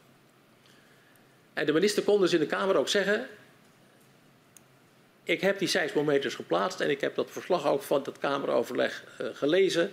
En, en, dat was eigenlijk een zucht van verlichting in dat Kameroverleg van, nou, hè, hè, dan wordt er eindelijk eens een keer gemeten wat er, wat er echt gaande is. Moet u zeggen dat dus, dus bij mensen al iets van een donkerbruin vermoeden hadden, maar het was ook niet meer dan een vermoeden. Dus we hebben die seismometers rond Eleveld geplaatst. Toen kwamen er op andere plekken kwamen ook nog weer een keer bevingen, maar en laat nou toevallig in december 89 is er opnieuw een beving. Sommigen maken er wel eens een grapje over, ze komen altijd in december, dat is natuurlijk niet waar, maar weer een beving. En toen kon het KNMI, door het plaatsen van die seismometers, konden ze bepalen, hè, als je een paar seismometers hebt en je moet bepalen waar die beving plaatsvindt, konden ze met verschillende, konden ze zeggen, hé, hey, die beving vindt plaats op 3 kilometer diepte of 2,5 kilometer diepte. En laat dat nou de diepte van het gasveld zijn. Dus toen was er op dat moment aanwijzing, ik zou bijna zeggen iets meer bewijs voor het feit dat er aardbevingen konden voorkomen uh, op de plek waar ook het gas gewonnen werd. Nou, dat is toch allemaal een beetje wat vage relatie. Dus, maar dat realiseerde zich, u zich dus eind jaren 80? Dat realiseerde ik mij, uh, nou eind jaren 80, ja, begin jaren 90, ja, begin jaren laten we daar niet over twisten. Ja. Maar het is zo rond 1990. Is dat, is dat besef gekomen? En, en ik, ik moet ook zeggen dat besef was, was bepaald niet voor iedereen welkom. Want het is natuurlijk een, een, een beetje vervelend, want tot die tijd werd wel eens gezegd, ja, maar dat zijn onbekende fenomenen en er werden van allerlei indianen verhalen. Er waren natuurlijk al wel mensen die daar wel iets over vonden. Uh, de naam van Meindert van der Sluis die wordt in dit verband vaak genoemd. En, en ik heb ook begrepen dat uh, hij had gelijk zonder dat hij de goede oorzaak-gevolgrelatie aanwees. Maar hij had dat al gedekt. Dus dus, dus ook in mijn, mijn directoraat waren er mensen die daar, die daar oog voor hadden. Dat zijn ook de mensen die, die ook al, wie naam al vaker is, de revue is gepasseerd hier in deze, in deze zaal. En, en in begin 90 kregen we het bewijs dat, dat die relatie er was. Dat klopt, want dan verschijnt het BOA-rapport. Ja, nou, die 19... verschijnt nog niet, want dat duurt nog twee jaar of drie dat, jaar. Ja, in 1993 uh, ja. ligt het rapport daar. Dat was van de begeleidingscommissie onderzoek aardbevingen. Um, wat waren voor u de belangrijkste conclusies uit dat rapport? Uh, de belangrijkste conclusies, die, die, die stonden natuurlijk ook in, in, in, in de samenvatting, die was A. Er is een relatie tussen bevingen en uh, uh, gaswinning. B. Uh, wij kunnen iets zeggen over de maximale bevingskracht. En C. Wij weten iets over de effecten van die maximale bevingskracht op de omgeving. Want daar gaat het natuurlijk uiteindelijk. Ja. Dus die wetenschap, die was er. Dat was, ja, hoe moet ik het nou zeggen? Je, je, kon er blij mee wezen of niet blij. Ik bedoel, het, het is geen, geen, geen, geen, geen vreugdevolle mededeling voor de mijnbouw. Maar tegelijkertijd, ja, als die feiten zo liggen, dan liggen ze zo. En uh, uh, tegelijkertijd was er natuurlijk ook wel weer de geruststellende wat... gedachte van... het is een overzienbaar, een overzienbaar probleem, want de bevingskracht is, is, is beperkt. Hè. Toen was het nog 3,4 of 3,3, 3,4 geloof ik. De bevingskracht is beperkt. En, en bij die bevingskracht hoort een mate van schade die, die, die overzienbaar is en die, uh, die, uh, die kan worden en die moet worden opgelost door de veroorzaker. En dat is de mijnbouwmaatschappij. Dat rapport uh, verschijnt met deze conclusies. En wat adviseert u dan de minister? Wij, wij adviseren de minister om in ieder geval het rapport en, en, en wat daar allemaal bij hoort, om die met de Kamer te delen. Ik denk dat dat belangrijk is, dan, dan wordt het publiek. Want het was toch nog zo dat lang niet iedereen zeg maar, die, die, die, die kennis, ja, die kennis deelden ze wel, maar ook, ook de overtuiging had dat het zo was. Zo werkt dat vaak. Hè. Je, uh, je wil het niet, dus je bent tegen en dan moet je toch accepteren dat het geval is. En dan moet je, nou, nou, en dat betekent dus dat maatschappijen die daarmee te maken hadden, de mijnbouwmaatschappijen, wisten dat uh, dat was. En dat ze dus uh, erop konden rekenen dat als er een beving plaatsvond, dat zij uh, aan de lat stonden om te zorgen dat die schade werd, werd opgelost. Welke acties ondernam het ministerie? Nou, ik denk dat de acties die we ondernamen, ik bedoel, het zijn, het zijn er een, een aantal, hè, want ik, ik, ik zal even proberen te kijken of ik dat een beetje samenhang kan vertellen. In de jaren na 93 uh, uh, was het zo dat we in ieder geval duidelijk moesten maken, en dat werd eigenlijk al heel snel duidelijk, want die mensen hebben hun ogen ook niet in de zak, dat dus die relatie was gelegd en dat ze dus aansprakelijk waren. Dus als er dus kwesties kwamen met betrekking tot uh, bevingen, die toen ook in ja, toch wel iets toenemende mate verschenen, dat zij aan de bak stonden. Uh, er is nog iets anders geweest. Ik, ik, ik vond ook dat wij als, als overheid uh, het daar niet helemaal bij konden laten. En ik heb in die periode, er was namelijk ook in Groningen was een platform opgericht van onafhankelijke geologen. Uh, daar zaten een aantal mensen in, uh, wier namen u kent, maar ik weet dat in de begintijd zat ook zo. zo daar, daar komen we zo meteen op, op het onafhankelijke geologenplatform. Oh, okay. ja, nee, ja. Ik, dus ik, onthoud wat u daarover wilde zeggen. In het BOA-rapport stonden enerzijds conclusies, maar er zaten ook best veel onzekerheden in. Zo, en nauwkeurige ge gegevens over de ondergrond ontbraken op dat moment, waardoor het niet mogelijk was om de invloed van gaswinning op het ontstaan uh, van aardbevingen goed te kunnen voorspellen. Dat was een van die uh, onzekerheden. Uh, waarom is er op dat moment niet besloten om verder onderzoek te doen naar het verband tussen gaswinning en bodemtrilling?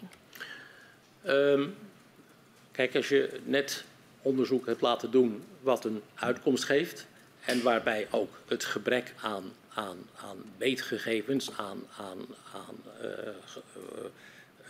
concrete gevallen ook een rol speelde, dan denk ik dat je op zo'n moment zegt, nou, we weten dat nu, dat is iets waar we rekening mee moeten houden en we moeten, dat vond ik toch ook wel, we moeten in de komende jaren een dergelijk onderzoek herhalen. Of dat moet nog een keer gebeuren.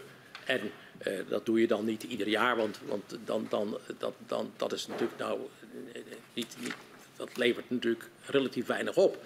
Dus wat wij hebben gedaan is dat zeg maar in de tweede helft van de negentiger jaren, en dat is uiteindelijk geculmineerd denk ik in het jaar 1998.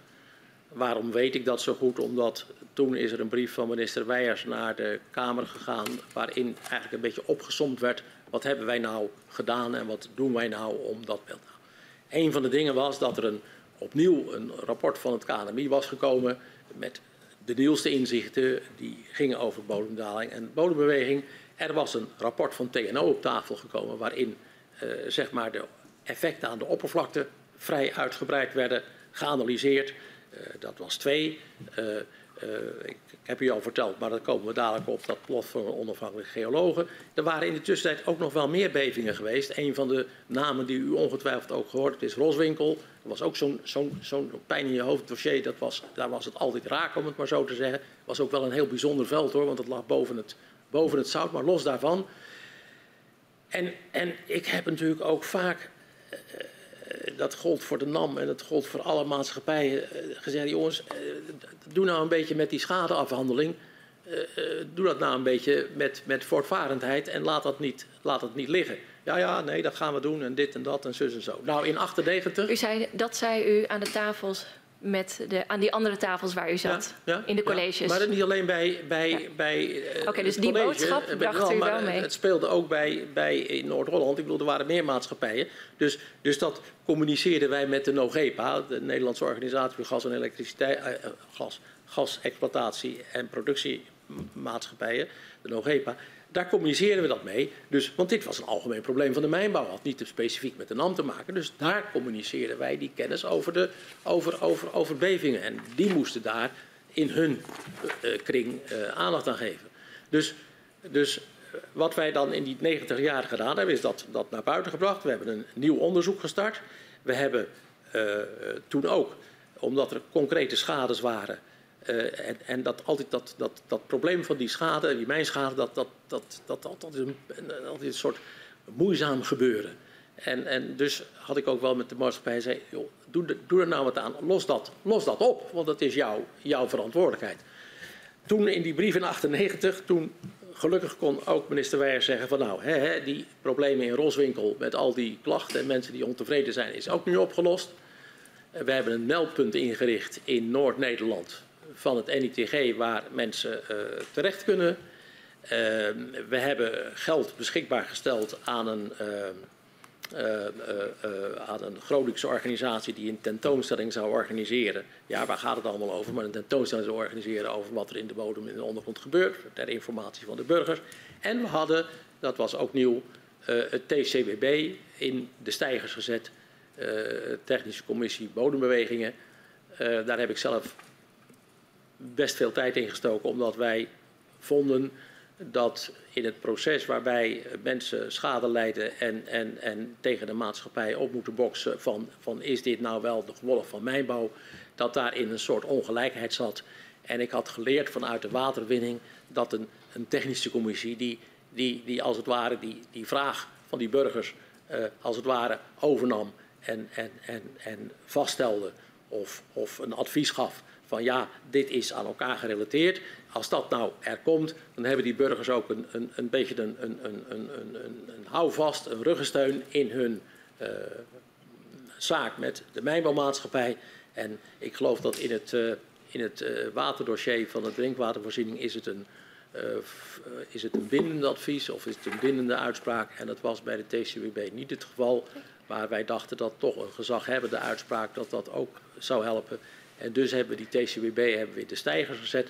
Die zou in een mijnwet van, die uiteindelijk in 2003 van kracht is geworden, zou die meegenomen worden. Maar we gaan nu wij- al naar het nieuwe millennium en ik wilde nog even met u terug naar die onafhankelijke geoloog. Nee, nee, maar, maar, maar, maar ik ben weer terug bij het millennium. Want ik zei, eh, eh, we hebben toen in 99 al die commissie in een voorlopige eh, samenstelling hebben we die, hebben we die, die, opgericht.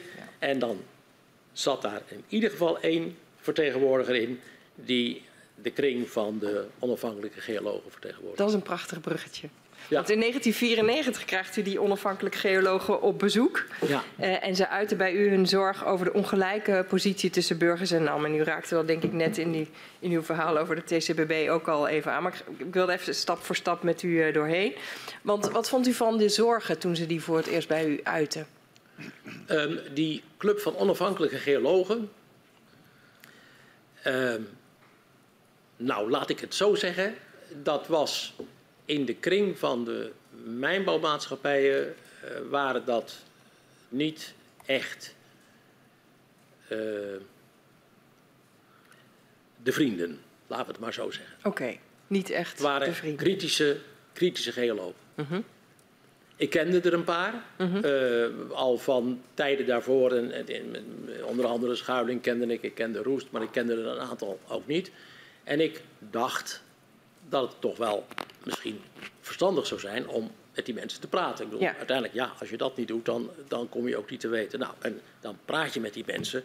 En, en, en, en het, was, het, het, het waren boeiende, boeiende mensen. Uh, er waren een paar oudere geologen en een paar jongeren. Uh, van de Gaag zat erbij en Roes zat. En dat waren, vond ik, best leuke gesprekken. Mm -hmm. Ja, niet alleen omdat ze leuk waren, maar omdat ik toch het idee had dat je daar dat, dat, dat, dat zin had. Ja.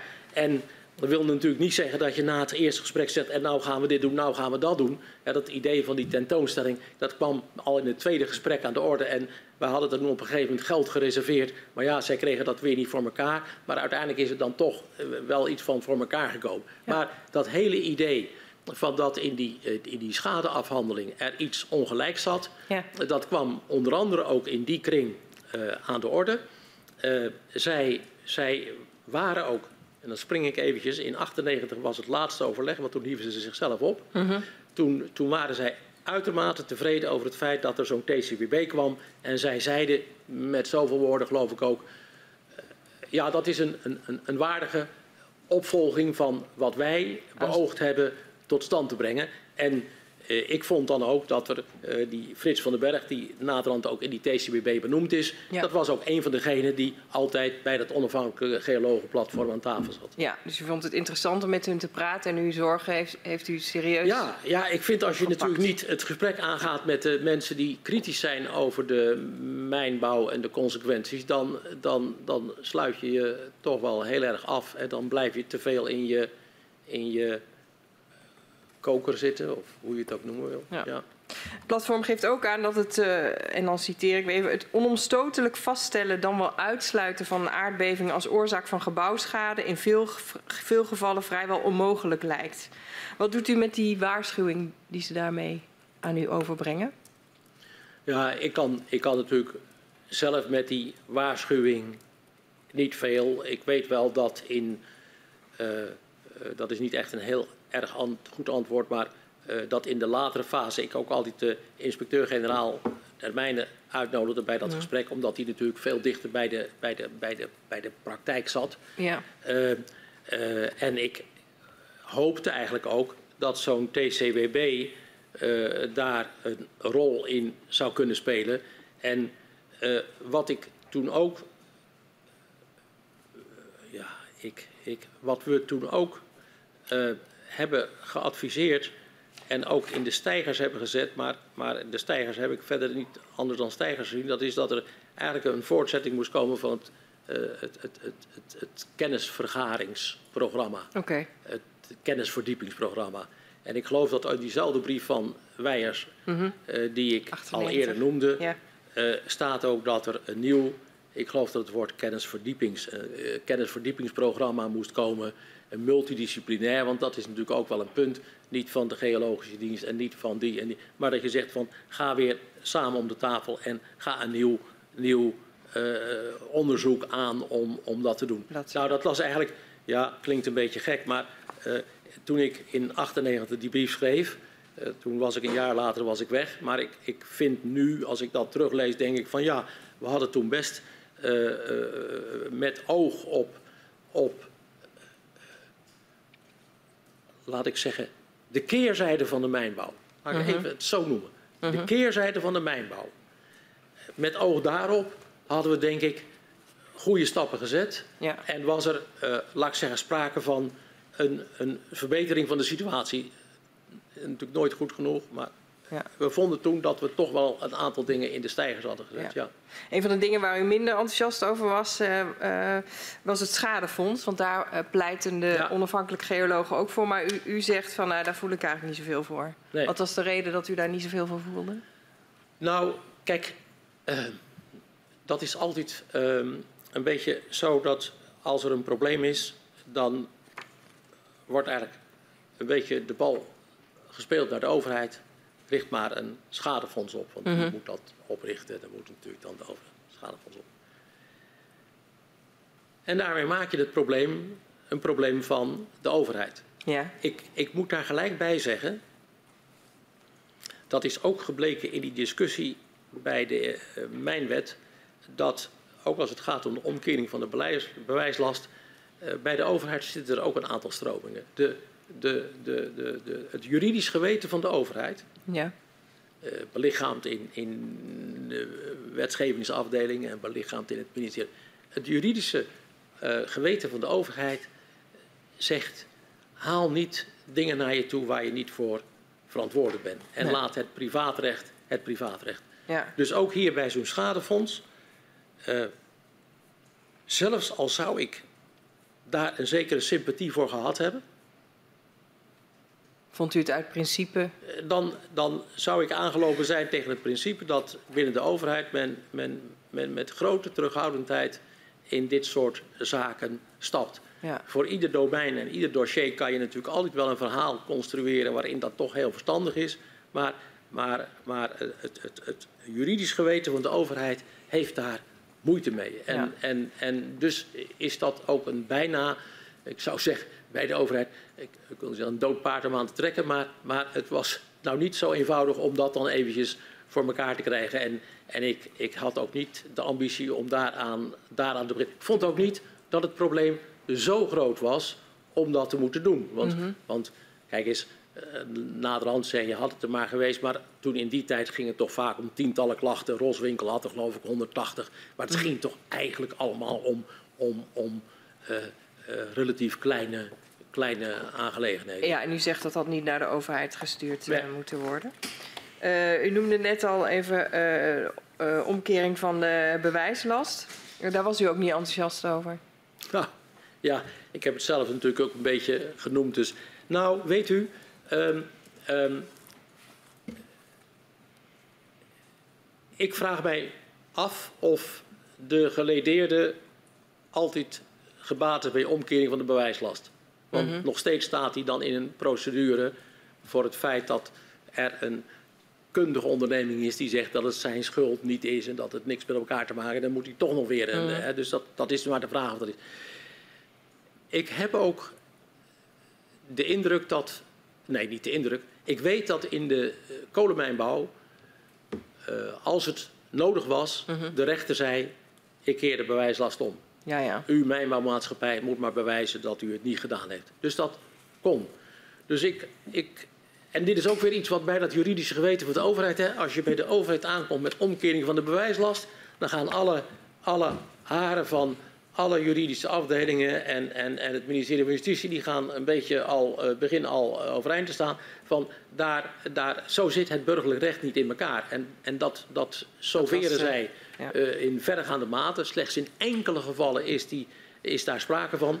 Maar, maar ik dacht ook dat, dat een rechter ook eh, die vrijheid heeft om de bewijslast om te keren. En ik denk dat dat is veel eh, weer praktischer dan wanneer je daar een principiële discussie aangaat over omkering van de bewijslast. Ik heb gelezen dat dat ook in de Kamer, als het ging om de mijnwet, is er ook niet van gekomen. We kunnen het daar heel lang over hebben, maar dat ga ik nu niet met u doen. Maar, want ik wilde even naar die laatste bijeenkomst in 1998 die u heeft met het eh, onafhankelijk geologenplatform.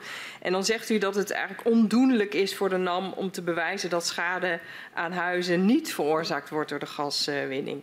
Was u bang dat NAM in de problemen zou komen? Rondom die schade? Nee, natuurlijk niet. Nee, nee ik bedoel, was u nam dat dan. dan Wat, wat, wat was, uw, wat was Kijk uw idee er wel bij? eh, ik, ik, ik, ik hoor u het citaat. U zou het nog een keer moeten herhalen. Als ik, dat zou ik gezegd hebben. Eh, dat heeft u gezegd, ja. Dat het ondoenlijk is. En dan On- ondoenlijk, zeg maar, ook dat woord citeer ik dan voor de NAM... om te bewijzen dat schade aan huizen niet veroorzaakt wordt. Oh, dat is, ja, ja, dat is de andere kant van, van, van Ja. bewijs maar is dat je het niet gedaan hebt. Ja, als, als, dat is. Dat is eh, we kennen de omkering van de bewijslast in het, eh, in het verkeer. Voor, voor, voor het langzaam verkeer. Mhm. en, het- soms is dat heel moeilijk om te bewijzen dat als je iets niet gedaan hebt. Dat is altijd zo. Als iemand wat- ergens van beschuldigt. Dus dat is, dat is maar goed. eh, eh, de- ik zal niet zeggen dat dat voor mij de hoofdoverweging is om eh, geen voorstander zijn van omkering van de bewijslast. Het is nu allemaal geregeld, dus ik, ik, ik ga daar niet te veel over zeggen. Maar ik was toen der tijd, want daar hebben we het toch over. Ja. Toen der tijd was ik geen 90. voorstander. En dat heeft mee te maken met het feit dat ik wist hoe, hoe, hoe, hoe binnen die overheid achter mij over dit soort dingen gedacht werd. Ja. En dan ga Want- ik natuurlijk niet in, met een geologenplatform zeggen, nou vind ik een goed idee, ga ik achteraan. Maar ik bedoel, dat, dat, dat zou een dode mus geweest zijn in hun handen. Een dode mus, ja. Want was het wel doenlijk voor bewoners om aan te tonen dat schade veroorzaakt was door gaswinning? Nou ja, dat was die TCBB. Kijk, als, die, als die er zou zijn, en die kwam er ook, En die TCWB gevuld met, met, met deskundigen die zeggen van ja, maar wacht eventjes, wat wij hier zien, uh, dit fenomeen en deze schade, dat heeft met elkaar te maken. En die beving, et cetera.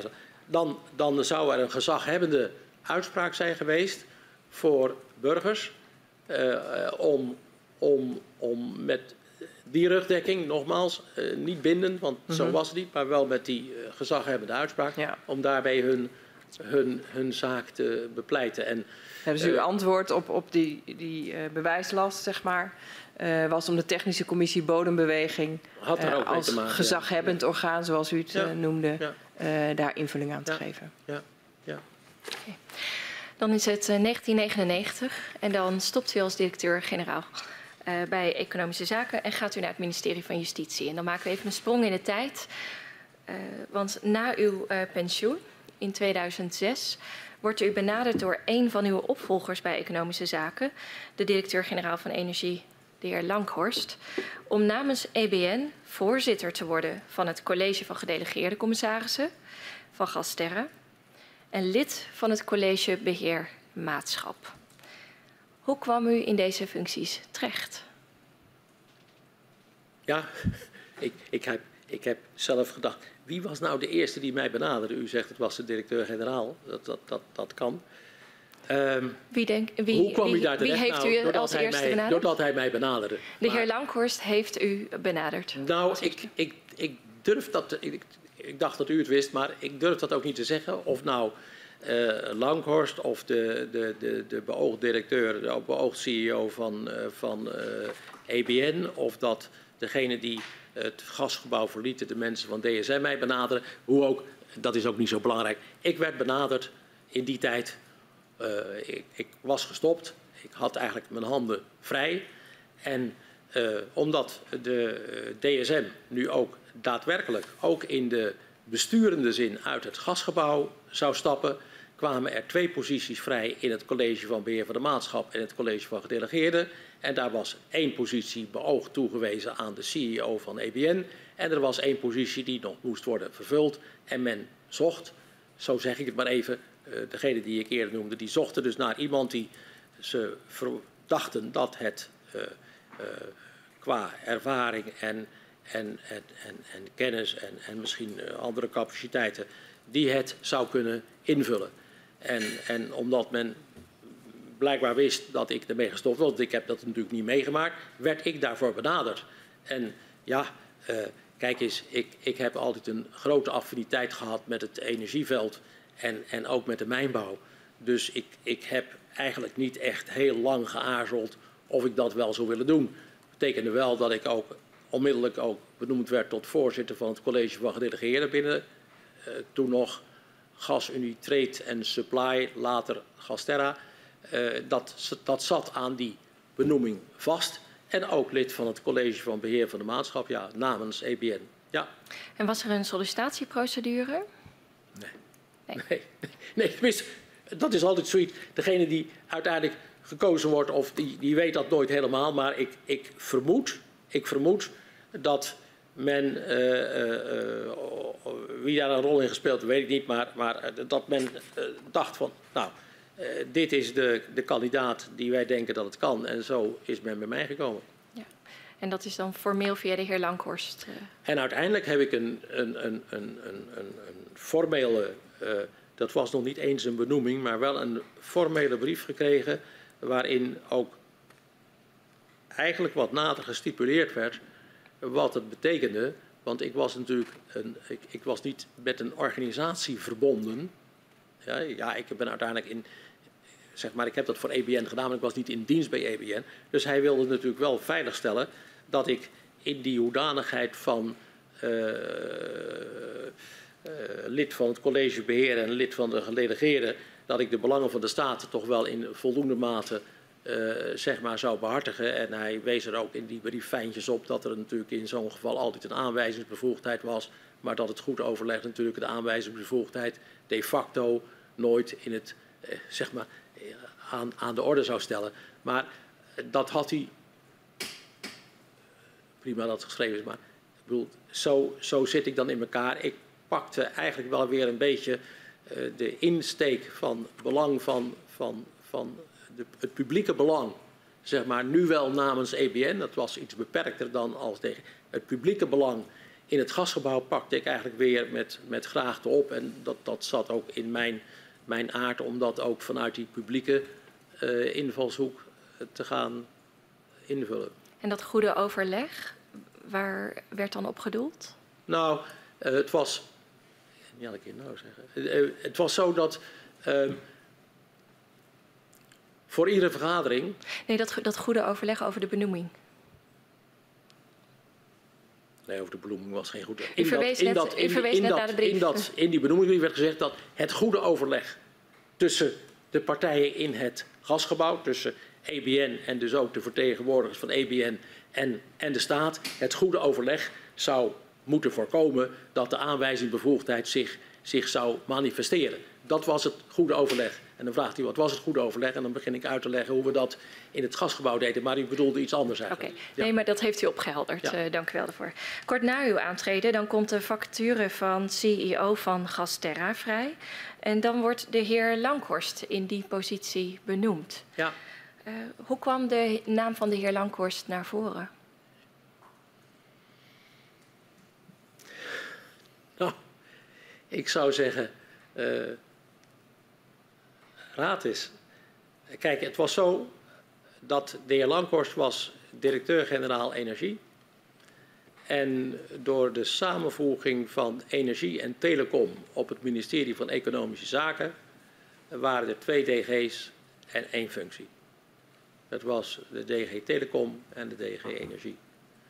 En om de een of andere reden, uh, dat zal wel met anciëniteit gemaakt hebben gehad, werd de directeur-generaal Telecom, werd directeur-generaal uh, Energie en Telecom. Zo werkte dat. En de heer Langhorst werd vrijgesteld DG en werd met allerlei klussen uh, belast. En ja, ik, ik, ik zat inmiddels, hè, want zo was het dan, inmiddels zat ik bij uh, Gasterra en, en het college weer, maar het gaat hier natuurlijk over Gasterra. En uh, het, was zo dat de toenmalige uh, directeur van Gasterra, die heeft ook altijd gezegd, ik doe, dat, ik doe dat maar tijdelijk. Althans, ik doe dat voor een bepaalde tijd. Dus die had aangekondigd dat hij ermee zou stoppen. En toen was het zaak van wie wordt de opvolger? Nou was het zo dat in het gasgebouw er toch wel afspraken waren over wie, wanneer en wie opvolgde. Nou, Kunt u daar iets geval, meer over vertellen? Voor de CEO van Gasterra, uh, vroeger Gasunie, was het zo dat de opvolger werd uh, aangewezen, aangezocht, benoemd op voorspraak van DSM. Dat was dus niet meer aan de orde. Uh, er was dus ook geen automatisme van, van wie wordt dat. En, ik heb gemeend om er goed aan te doen.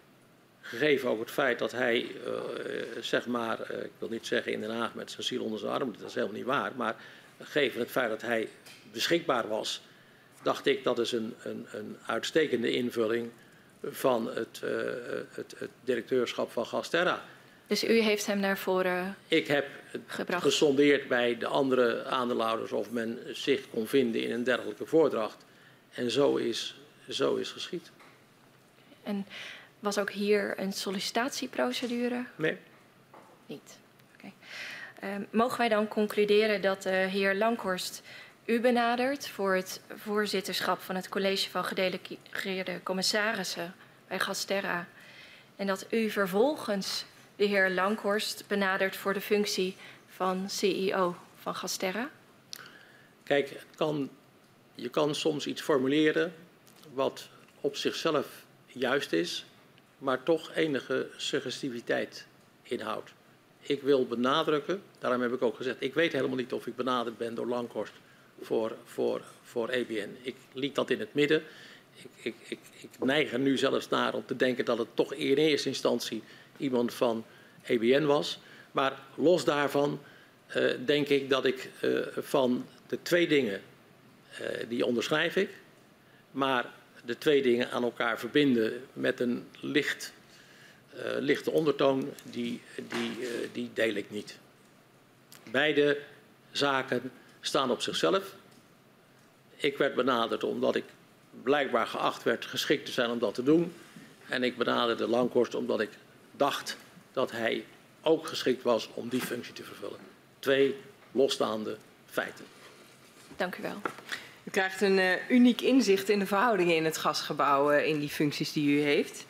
Um, uh, want, en de vergaderingen van het college van gedelegeerde commissarissen en de vergaderingen van het college van beheer maatschap die vinden vaak na elkaar plaats. Ja. Ik zou graag willen begrijpen hoe de stemverhoudingen zijn.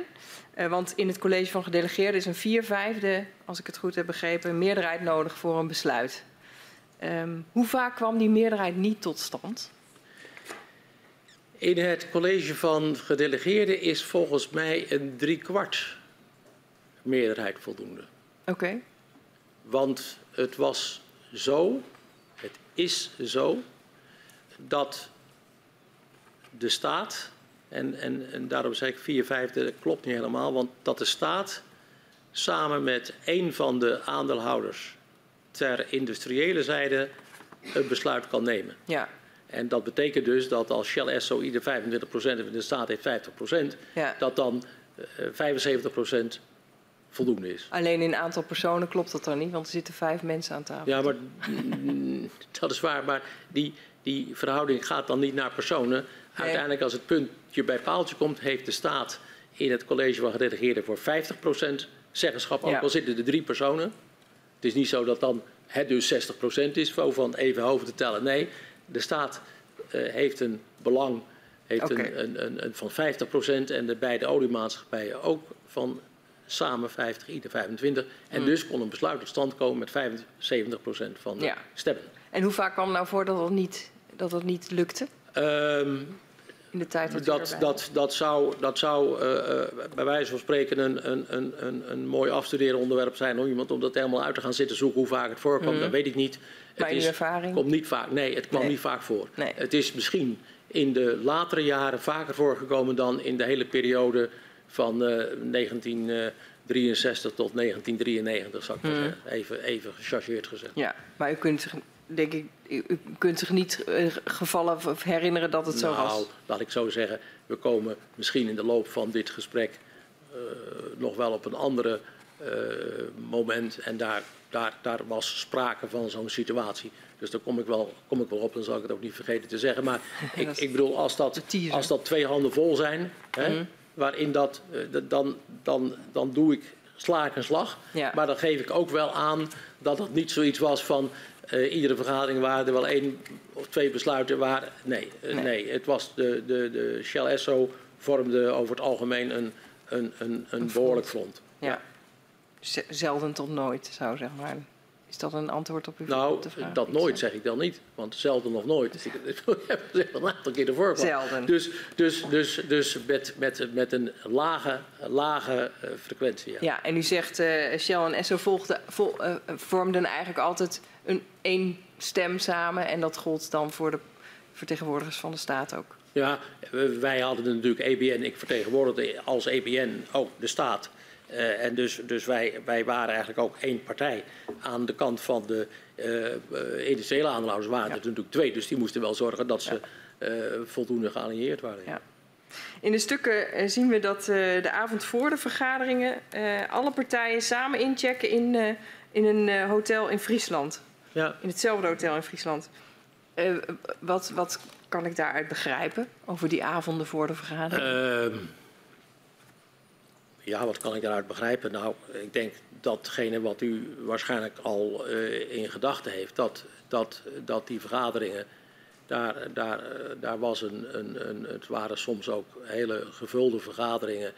Uh, in mijn tijd was ook de CEO van Gasterra daarbij. En, en uh, wij hebben dan ook die, die gelegenheid gebruikt om, om, om zaken voor te bespreken. Ja. Ja. Ja. Waren daar nog veel discussies? Over de agendapunten de dag daarna? Veel oneenigheid, moet ik meer zeggen. Ja, dat is een verschil. Hè? Ja, precies. Uh, discussies. Kijk, wat natuurlijk altijd speelde, dat de materie was niet eenvoudig. Dat zult u ook gemerkt hebben als je je erin verdiept. Eh, contracten zitten ingewikkeld in elkaar. Eh, het zijn complexe eh, problematieken. Dus, dus het had ook de functie van, van ook eh, een beetje de, de, de, de, de, de, het veld verkennen van waar, waar hebben we het over en waar liggen de, waar liggen de problemen. Ja. Zijn we het daarover eens of zijn we het daarover oneens? Misschien allereerst al van waar liggen de problemen? En als die problemen dan benoemd zijn, zijn we het daarover eens of oneens? Dus ik, ik, ik denk dat, dat, dat, eh, dat het vaak ook eh, voor de CEO de gelegenheid was om, om, om die gedelegeerde die de volgende dag ook beslissen moet nemen, om die voldoende op vlieghoogte te brengen. Mhm, En de CEO van Gasterra bedoelt u dan? Ja. ja. Nou zijn er natuurlijk geen notulen van die eh, bijeenkomsten. Dus dat maakt het heel ingewikkeld zeg maar, om te zien hoe nou echt die veldverkenning eruit zag. Kunt u wat meer vertellen over, die, over misschien patronen die u eh, ervoer in die voorbesprekingen?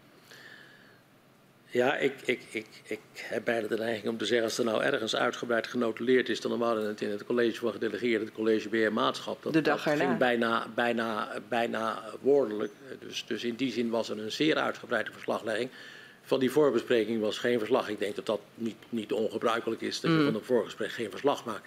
U moet ook zich realiseren dat eh, het ging ook over eh, soms personeelaangelegenheden. Hoe, hoe vervullen wij een vacature binnen de organisatie? Eh, hoe hoe eh, gaat eh, eh, de leiding van CEO om met, met zijn topkader?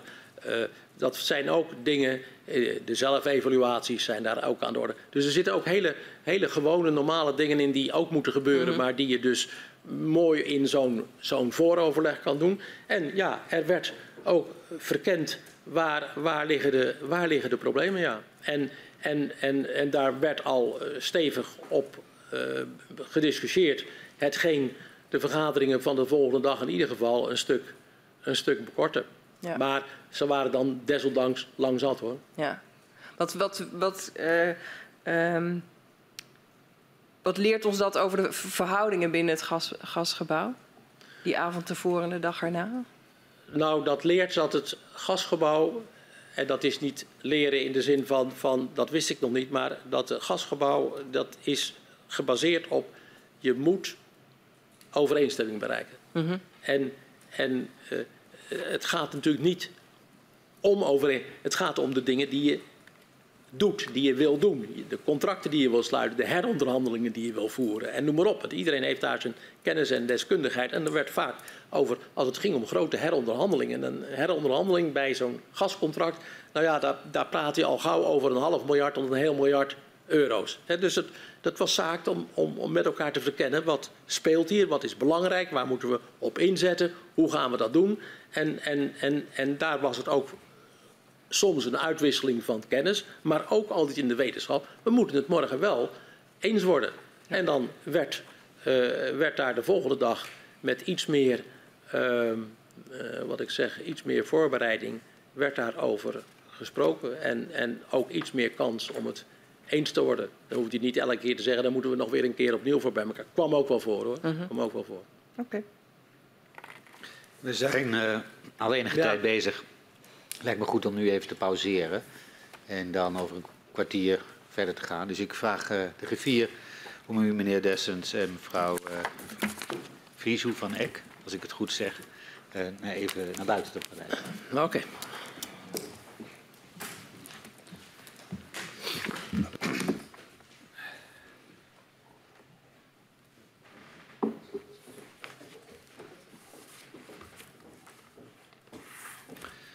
Ik eh, schors de vergadering eh, tot eh, tien over vier.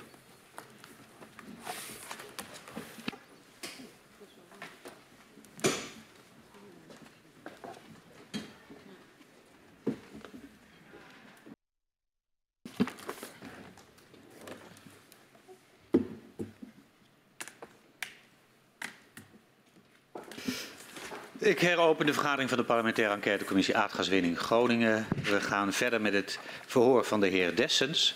En ik verzoek de griffier om hem en zijn eh, bijstandsverlener binnen te geleiden.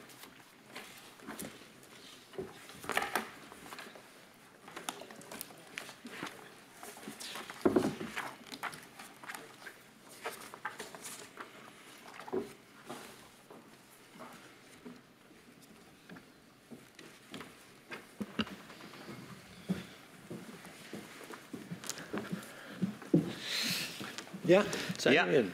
Heel goed, we gaan weer verder. En ik geef mevrouw Van der Graaf het woord.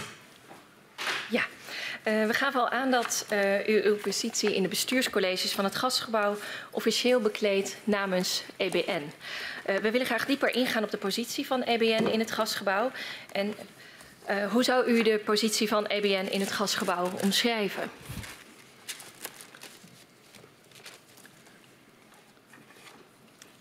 Dat ligt eigenlijk vast in eh, met name de afspraken die zijn gemaakt. Ik zal ook de meest recente nemen. De afspraken die zijn gemaakt bij de eh, volledige verzelfstandiging van EBN. Toen EBN los kwam te staan van, van de organisatie DSM. Dat is in 2005 geweest. En in 2005 is een voorbereidingswerkgroep aan het werk geweest. Die, die, die eigenlijk hebben eh, opgeschreven, eh, hebben bestudeerd hoe, hoe dat dan allemaal vorm zou moeten krijgen.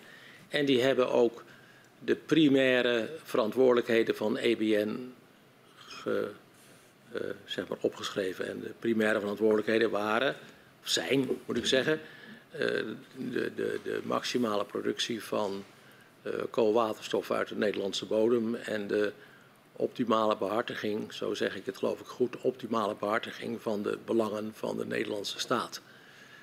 Ehm, eh, ik heb dat maximaal altijd ook een beetje opgevat als ook optimaal, want dat is maar goed. Zo is het denk ik wel geformuleerd. En dat was ook de, de insteek waarmee ik natuurlijk mijn tweede periode in het gasgebouw eh, aanving. Eh, ik had niet meer de brede verantwoordelijkheid die een directeur-generaal heeft voor het hele energiebeleid. Ik had nu een uh, bepaald beperktere opdracht, namelijk ik moest zorgen dat de winning van koolwaterstoffen zo goed mogelijk plaatsvond. Uh, nogmaals, het woord maximaal staat er in, in, in die omschrijving. En dat de, de financiële belangen van de staat in voldoende mate werden behartigd in dit geval in de maatschap, in de maatschap Groningen. En nou ja, dat was natuurlijk het, het grootste deel van de belangen, dus daar ging het nog wel om wat. Ja. En we zagen al eerder dat de vergaderingen uitvoerig werden voorbereid door alle partijen in het gasgebouw. Hoe stemde EBN en het ministerie uh, de inzet af? Um, voor zover als ik weet, en soms had ik daar ook daadwerkelijk uh, deel aan, maar uh, werd iedere vergadering ik begon daar voor de pauze ook al over. Iedere vergadering werd voorbereid uh, door een vooroverleg tussen uh, mijzelf, of ik moet eerst noemen, de CEO van EBN, die met mij uh, de vertegenwoordiging waren. Met de medewerkers van EBN die daar zeg maar, zich al op hadden voorbereid, werd gedaan. En stevast was het eigenlijk een punt van bespreking. Hoe denkt het ministerie erover? Uh, en daar was voorafgaand overleg tussen EBN, de mensen van EBN die die dossiers uh, behandelden en mensen op het ministerie die dat ook deden. Die afstemming was vooraf meestal plaatsgevonden. Dus eigenlijk ging ik een vergadering van het CBN en trouwens ook van het CVG, want het geldt alle twee, het CVG in met, laten we zeggen, goede kennis, wetenschap van uh, wat de positie van de staat was. En die was eigenlijk gewoon logischerwijs uh, ook de positie van EBN. Als er nog iets was te bespreken, dan, dan, dan, werd, dat, dan werd dat gedaan. EBN volgde uh, EZ? Nou, je zou het ook omgekeerd kunnen volgen. Zeggen, ik bedoel, kijk, als er twee partijen zijn die, die met elkaar... Kijk, EBN heeft natuurlijk een stuk deskundigheid en een stuk kennis op het gebied van mijnbouw, op het gebied van participatie in, in, in samenwerkingsverbanden. Dus het was een, een, een, een ik zou zeggen, een wisselwerking. Uh, uh, soms was het zo dat EBN voorsloeg hoe, de, uh, zeg maar, hoe het standpunt zou zijn. En soms was het de staat die dat voorsloeg. Soms was het gewoon het overleg. Maar uit dat overleg kwam meestal een tamelijk eenduidige, nou ja, tamelijk gewoon eenduidige opstelling van van de overheidsvertegenwoordigers. Het waren in de EBN, of sorry, in de, in, de, in de maatschap waren wij dat met z'n tweeën. En de daarbij aanwezige DG. En in het CVG waren we dat met z'n drieën. Dat geeft mij misschien ook de gelegenheid om even één ding aan te vullen, want ik heb dat onvoldoende genoemd misschien. Uh, Gasterra had ook een raad van commissarissen, GasUnie daarvoor ook. Die raad van commissarissen die had een gelimiteerd aantal verantwoordelijkheden. Ik noem het maar even voor de volledigheid, namelijk het onder andere goedkeuren van het jaarverslag, goedkeuring van, van, van de businessplan, et cetera. Maar er is natuurlijk niet alleen maar het college van gedelegeerden. Daar staat ook naast, boven, nou, laten we zeggen naast, de raad van commissarissen. Ik heb dat nu even voor de volledigheid gezegd, want dat was ik eigenlijk vergeten om, om ook te benoemen. Waarvan, uh, waarvan akte? Uh, kreeg u ook directe aanwijzingen van het ministerie? Ik kan mij niet herinneren ooit een aanwijzing te hebben gekregen. En ik zou er ook wel voor gezorgd hebben dat dat zich niet zou voordoen. Want dan was je blijkbaar van plan om iets anders te zeggen of iets anders te doen. Uh, ik vond eigenlijk altijd dat dat vooraf gealigneerd moest zijn. En uh, ik, ik kan mij de aanwijzingen, die is er ook nooit geweest. Op 16 augustus 2012 vindt de aardbeving bij Huizingen plaats. En dat is dan de krachtigste tot dan, toe. En kort daarna start het staatstoezicht op de mijnen uh, een onderzoek. We hebben daar de afgelopen dagen meer over gehoord. Um, aan welk advies of welk oordeel hechtte u destijds uh, meeste waarde? Aan dat van het staatstoezicht of dat van KNMI?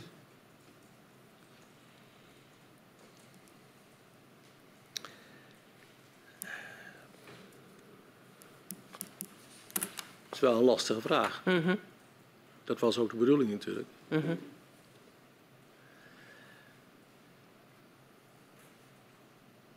Uit mijn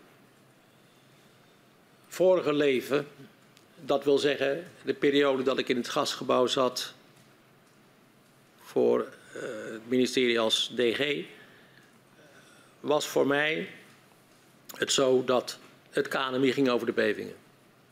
Dat was verder wel niemand, niemand ter discussie. Ik KNMI kwam met de rapporten over uh, de, de, de, inhoud van het BOA-rapport. Niet, niet de hele inhoud, want er was natuurlijk ook bijdrage geweest van de TU Delft en van de Vrije Universiteit. Maar goed, het, het kwam toch, uh, zeg maar, de, de, de, bevingsdeskundigheid kwam van het KNMI. En, en toen dus dat punt aan de orde kwam, zal ik zeker in het college van beheer maatschap altijd benadrukt hebben van en, en hoe, hoe denkt het KNMI erover? Mm -hmm. Omdat dat ook in mijn systeem zat. Het KNMI was de autoriteit op het gebied van, uh, van aardbevingen. Ja.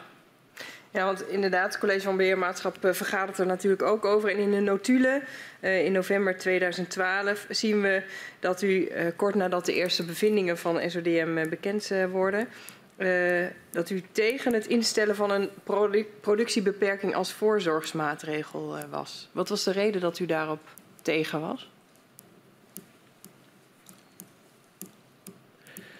Um, wat was de reden waarom ik daar tegen was?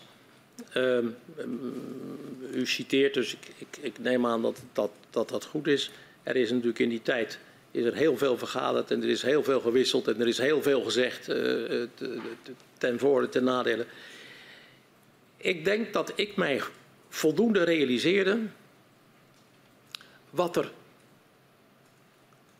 wat de consequenties zouden zijn van een productiebeperking. Want? En dan bedoel ik dus niet een productiebeperking van, van, van uh, nou ja, een onsje meer of een onsje minder, maar een echte serieuze productiebeperking. Mm -hmm. Want wat waren die consequenties die u zich realiseerde toen? U doelt natuurlijk op het moment dat het staatstoezicht uit zijn analyse, die, die natuurlijk uh, net als de beving in Huizingen, als, uh, laat ik zeggen, een donderslag bij helder hemel kwam. Mm -hmm. Beving in Huizingen voor mij omdat ik eigenlijk in de jaren daarvoor weinig gehoord had over aardbevingen. Mm -hmm. Uh, dus het was inderdaad een donderslag bij helder hemel in die zin. Uh, het rapport van het SODM verraste mij ook. Mm -hmm. Dat zij eh, eh,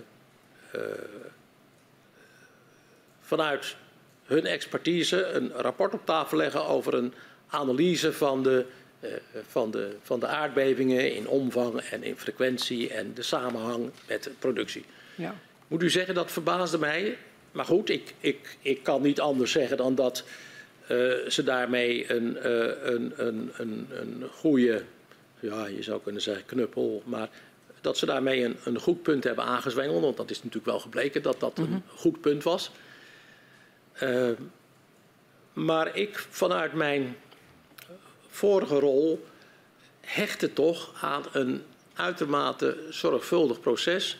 En ook, ik zei dat net ook al, omdat ik mij terdege bewust was van het feit dat er hele grote belangen in het spel waren. Want daar doelde u ook op.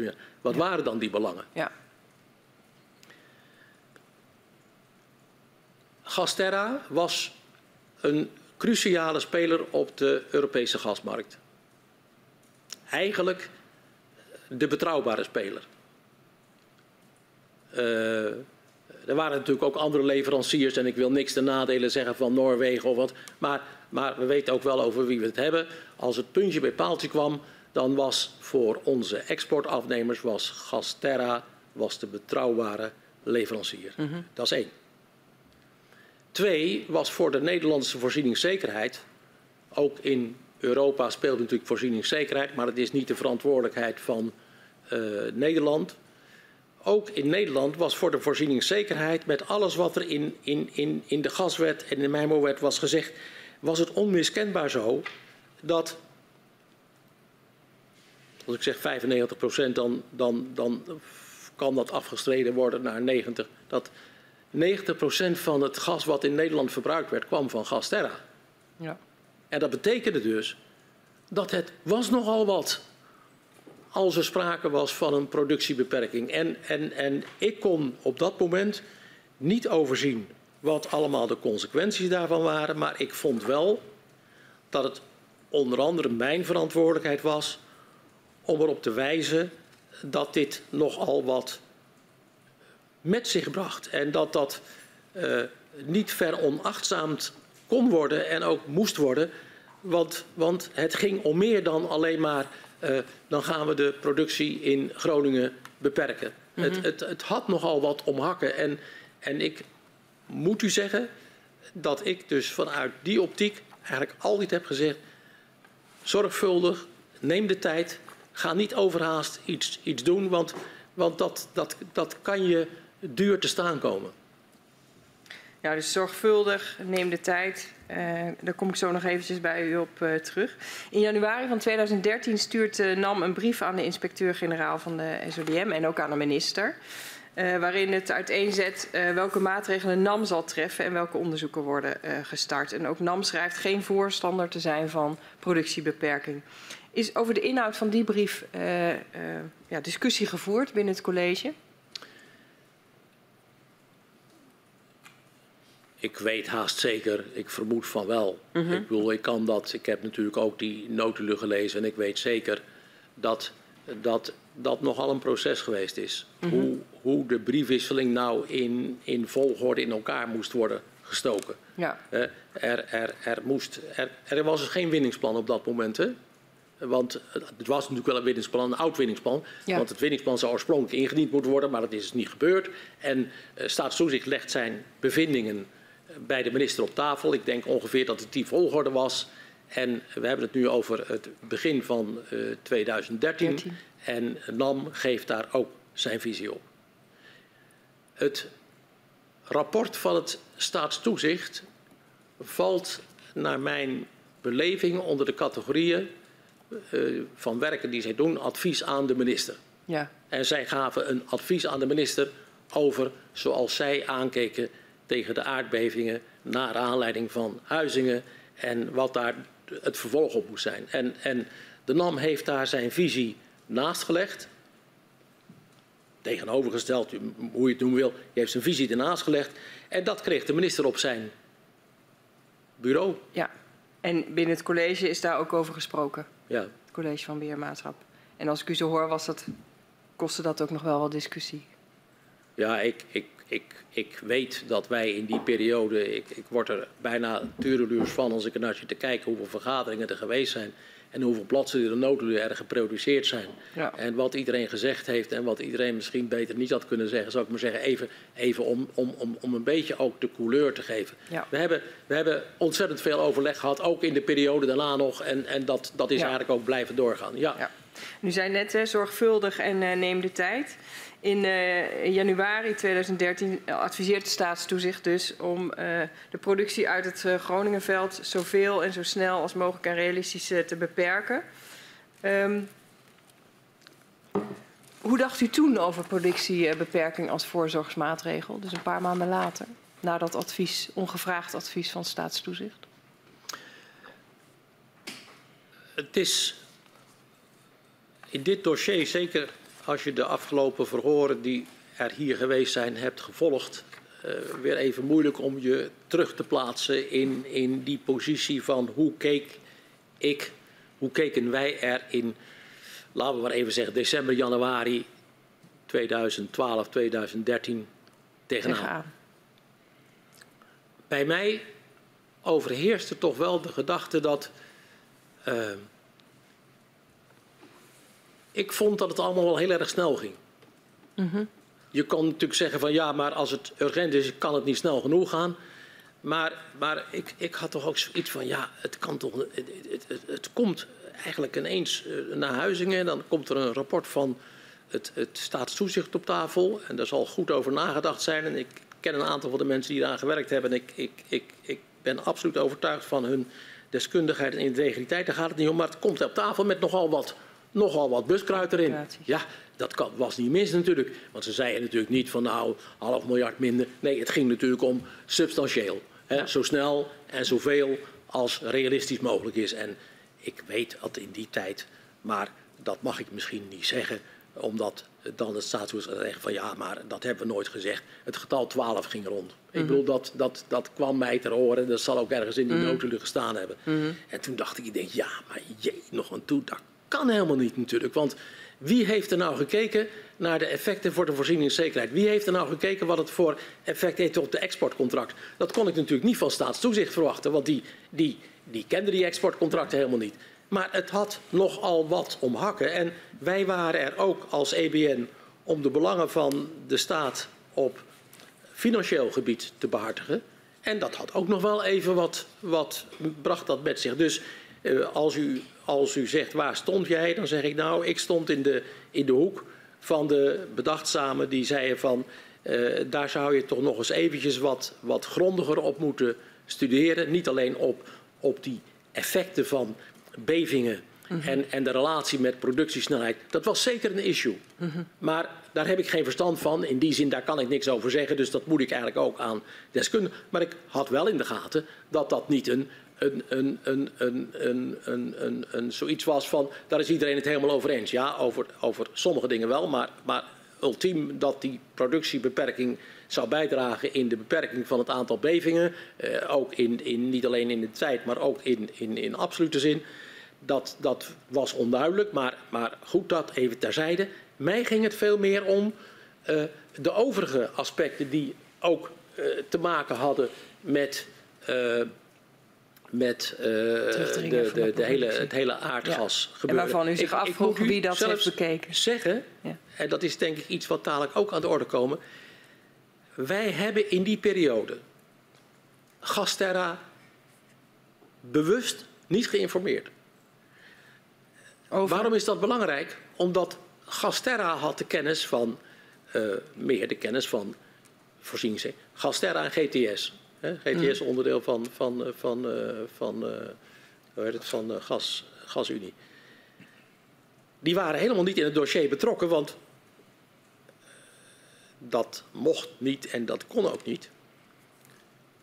Dus over bepaalde aspecten van een consequentie van een, een terugdringen van de, van, de, van de productie, daar was nog niet eens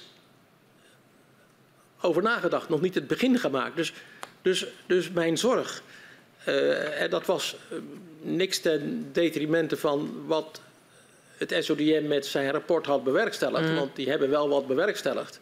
Hè? Al was het alleen maar door, door dat, dat onderwerp op een, op, een, op een stevige manier aan te vliegen en noem maar, maar op. En iedereen die, die, die, die was op dat moment ook uh, op het puntje van zijn stoel om, om, om daarmee om te gaan.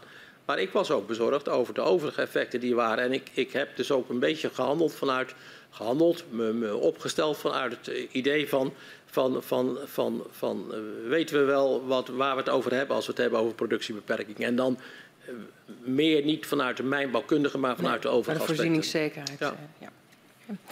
Uh, we zien vervolgens ook dat minister Kamp dat advies van het staatstoezicht op de mijnen naar buiten brengt op 25 januari 2013. En dat hij vervolgens nader onderzoek aankondigt naar de aardbevingen en de productie. en hij beperkt de productie uit het Groningenveld niet, wat het SODM wel had geadviseerd. Um, hoeveel rekening werd er gehouden met de effecten van dit bericht op het veiligheidsgevoel van de omwonenden? in dat aspect, dat specifieke aspect, in directe zin natuurlijk niet. Want als je die productie die beperkt, dan, dan kan je op dat moment niet tegelijkertijd uh, uh, inspelen op de veiligheid. Ja, je kan het natuurlijk wel, en dat was natuurlijk een onderdeel, uh, NAM aan de bak. Maar dat heb ik vanochtend ook gehoord van, van de Leenput aan de bak. Die had het over mouwen opstropen en er tegenaan. Natuurlijk, als het gaat om de schadeafhandeling en zo nodig preventief opereren en zo nodig versterken, al die dingen meer die moesten gebeuren. Ik heb daar ook zelf ook altijd keer op keer de aandacht voor gevraagd. Maar u moet ook begrijpen dat ik ook toch nog wel heel erg in de uh,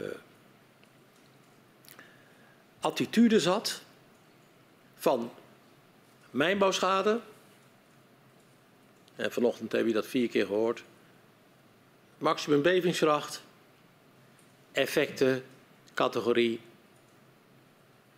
6, 7 van de EMS-schaal. De 3,9 schaal van Richter. Dat was ook mijn uh, dat was nog mijn raamwerk. Daar was dus een, een, een, een steen doorheen geworpen vanuit het, uh, het staatstoezicht. Die zei van ja, maar die bevingskracht die, die kan meer en minder zijn. Ik heb toen, toen niet gehoord dat, dat de categorie 6, 7 echt in het geding waren. Uh, voor wat betreft de gevolgen, want het is natuurlijk de beving en het gevolgen. Dus voor mij was op dat moment het bevingsdossier was een schadedossier. En, en, en eh, vanuit die optiek heb ik er ook naar gekeken. Maar los daarvan heb ik wel altijd gedacht: wij kunnen niet als, als zo'n belangrijke leverancier in Europa en als zo'n belangrijke in de voorzieningszekerheid van Nederland en, en ik heb altijd gemerkt dat een heleboel mensen dachten van ja, dat gaat allemaal vanzelf wel. Je bedoelt, het gas is er, zitten we nou te zeuren. Maar ja, dat, dat is dus niet vanzelfsprekend. En, en daar kan je niet zomaar even lichtvaardig mee omgaan. Dus ik vond de beslissing van eh, de minister uh, vond ik verstandig. Ik, ik dacht, ja, als niet alle kaarten op tafel liggen, hoe kan je dan aan één, één hoek van de tafel gaan zitten sleutelen? Dus je moet toch eerst zorgen dat je het hele speelveld overziet alvorens je uh, ook daadwerkelijk in actie kan komen. het staatstoezicht op de mijnen, maar ook uh, de uh, kennisinstituten, KNMI, TNO, NAM, die waren het allemaal wel over eens dat die maximale magnitude van 3,9, dat daar niet langer ja, aan kon worden was, vastgehouden. Dat, dus dat was een gedeelde conclusie. Dat was, ja. Dus als dat zou worden losgelaten, dan uh, bij een beving uh, met een magnitude van 4 waren de risico's aanzienlijk ook anders. Kom je ja. met mogelijk instortingsgevaar of overlijdensrisico uh, komen daarbij kijken. was dat een besef dat werd gedeeld?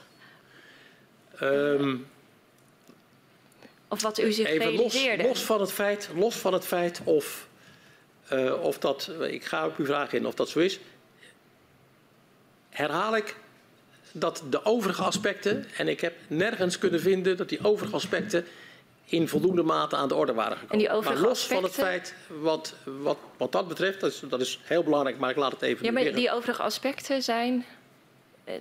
Kunt u die nog één keer herhalen? Die overige aspecten, dat heeft te maken met wat ik noem de voorzieningszekerheid Ja. in Nederland, de exportcontracten, verplichtingen die we hebben als land om, om gas te leveren, eh, de gasmarkt in zijn geheel. Kijk, ik, ik wil, Ja. we moeten Nee, oppassen dat je een vergelijking trekt, maar, maar als we zien wat er nu op de gasmarkt gebeurt, op het moment dat er een Ja, belangrijke daar, speler daar zijn- vraag ik nu zijn- niet naar. zijn- Daar, ik vraag u toch even antwoord te geven op, op deze vraag. Want dat, dat besef ehm, dat je dan met andere risico's eh, te maken eh, krijgt, waar veiligheid wel degelijk een serieus vraagstuk eh, ook bij is. Dat besef had u niet. Nee, maar u zei, eh, even los van de overige aspecten, toen zei wil u dat nog even wat nader toelichten. Ja. En nu kom ik dus terug op uw punt van wat dacht jij dan op dat moment over die veiligheid? Nou, ik, ik, ik denk dat ik eh, eh, voorzeker het aspect van de veiligheid als zodanig belangrijk, net zo belangrijk, misschien wel, weet ik niet, maar het is ook een van de bepalende aspecten. Ik verkeerde toch nog wel in de eh, situatie waarin ik het bevingsdossier als een schadedossier zag. En ehm, ehm, ondanks het feit dat die bevingsmaximalisatie was losgelaten, dat, dat, dat 3,9 dat was duidelijk, dat was niet meer het geval. Nou ja, dan werd er gedacht aan, toen zijn de getallen over tafel gegaan waarvan ik dacht, ja, moet luisteren, blijf nog wel even een beetje met je, met je, met je hoofd bij de, bij, de, bij de feiten, maar dat er toch iets tussen de 4 en de 5 kon komen. Bij mijn weten was dat nog steeds voor wat betreft de effecten in de schadecategorie van eh 6, 7 op de schaal van, nee niet de schaal van, op de E EMS, EMS-schaal. Kijk, En hoe, ik- hoe beoordeelde u dan het veranderde veiligheidsgevoel? Want die, die eh, bekendmaking van het advies van het SODM, dat heeft heel veel consequenties gehad. Ja, nou ja, dat, dat is misschien, dat brengt mij op een, een punt. eh, wat ik nou beter maar eventjes dan gelijk eh, kan, kan, kan proberen te verwoorden.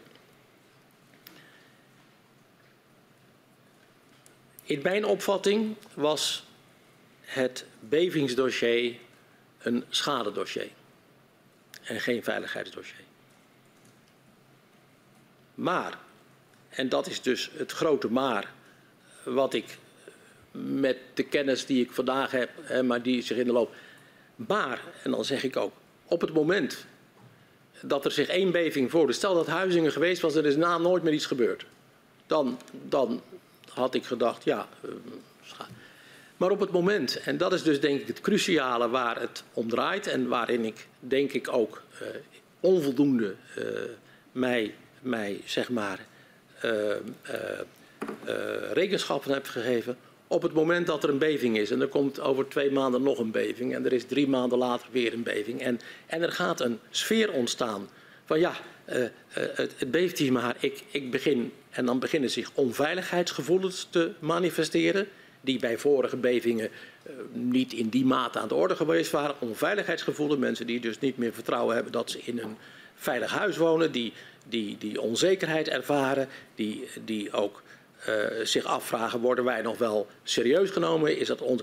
En daarvan zeg ik, op het moment dat die gevoelens van onveiligheid, die subjectieve gevoelens van onveiligheid, of van, die, die, niet die gevoelens van subjectieve onveiligheid, even los van het feit of er nou eh, zeg maar eh, gebouwen instorten of niet, dat is een fenomeen op zich waar ik mij in die tijd onvoldoende rekenschap heb gegeven. En, en dat is denk ik ook met alles wat we kunnen zeggen over schaal van dit en 10 tot en min weet ik wat allemaal. Dat is de essentie. Dat in Groningen is er een gevoel van onveiligheid ontstaan. Een gevoel van zorg over hun, hun, hun huis en haard, om het maar zo te zeggen. En daarvan zeg ik nu, dat heeft mij onvoldoende in die tijd bezig gehouden. En ik ben te veel op de groef van eh, mijnbouwschade. En, en, en we kunnen het allemaal wel repareren en oplossen.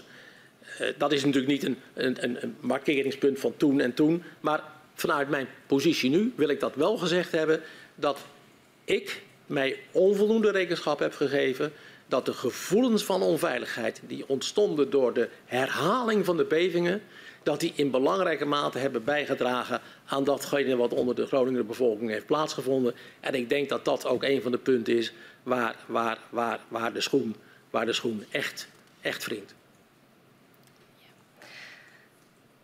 In het college van beheer maatschap van 27 maart 2013 stelt u dat in sommige gevallen sprake is van overdreven angstigheid, eh, waarbij inschakelen van geestelijke zorg noodzakelijk is.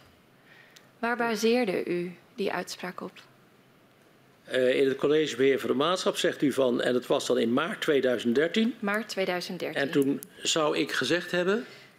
U, zou, heeft daar gezegd uh, dat in sommige gevallen sprake is van overdreven angstigheid, waarbij inschakelen van geestelijke zorg noodzakelijk is.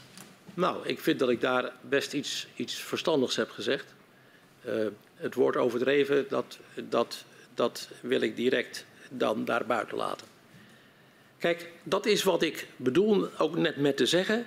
Dat als je je richt op van ja, en, en, en wat is er dan allemaal aan de hand en hoe onveilig is het en, en wat is er nou precies gebeurd en waar maak je je zorgen over.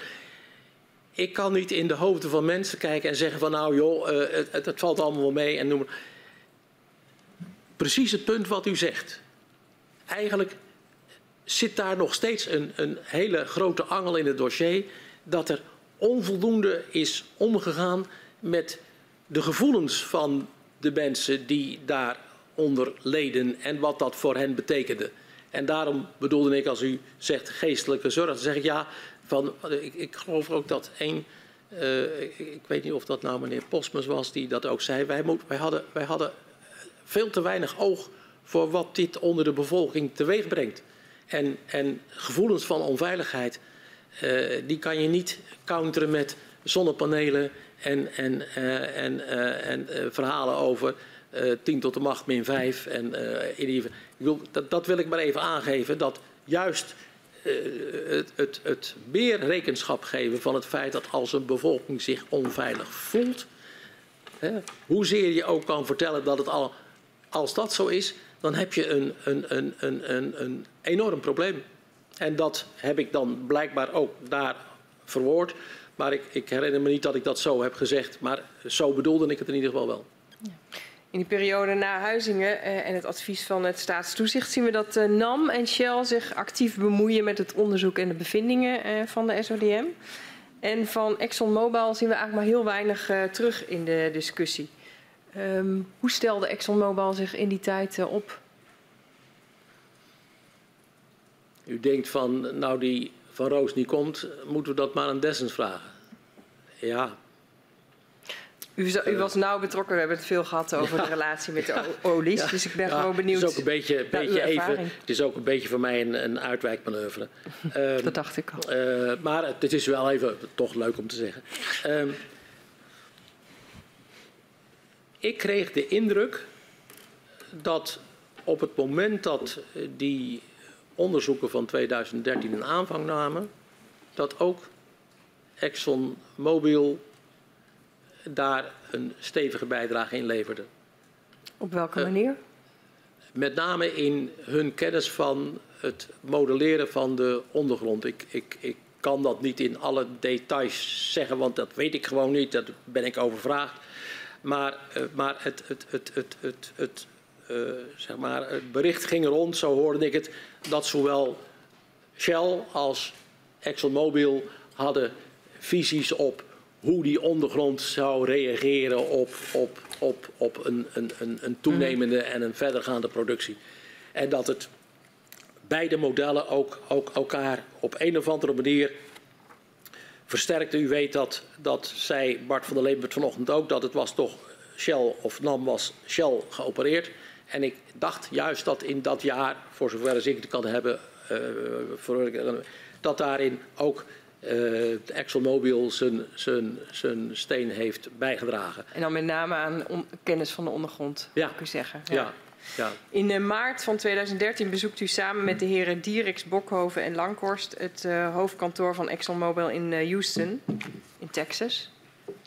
waarom was het nodig dat u daar naartoe ging met elkaar?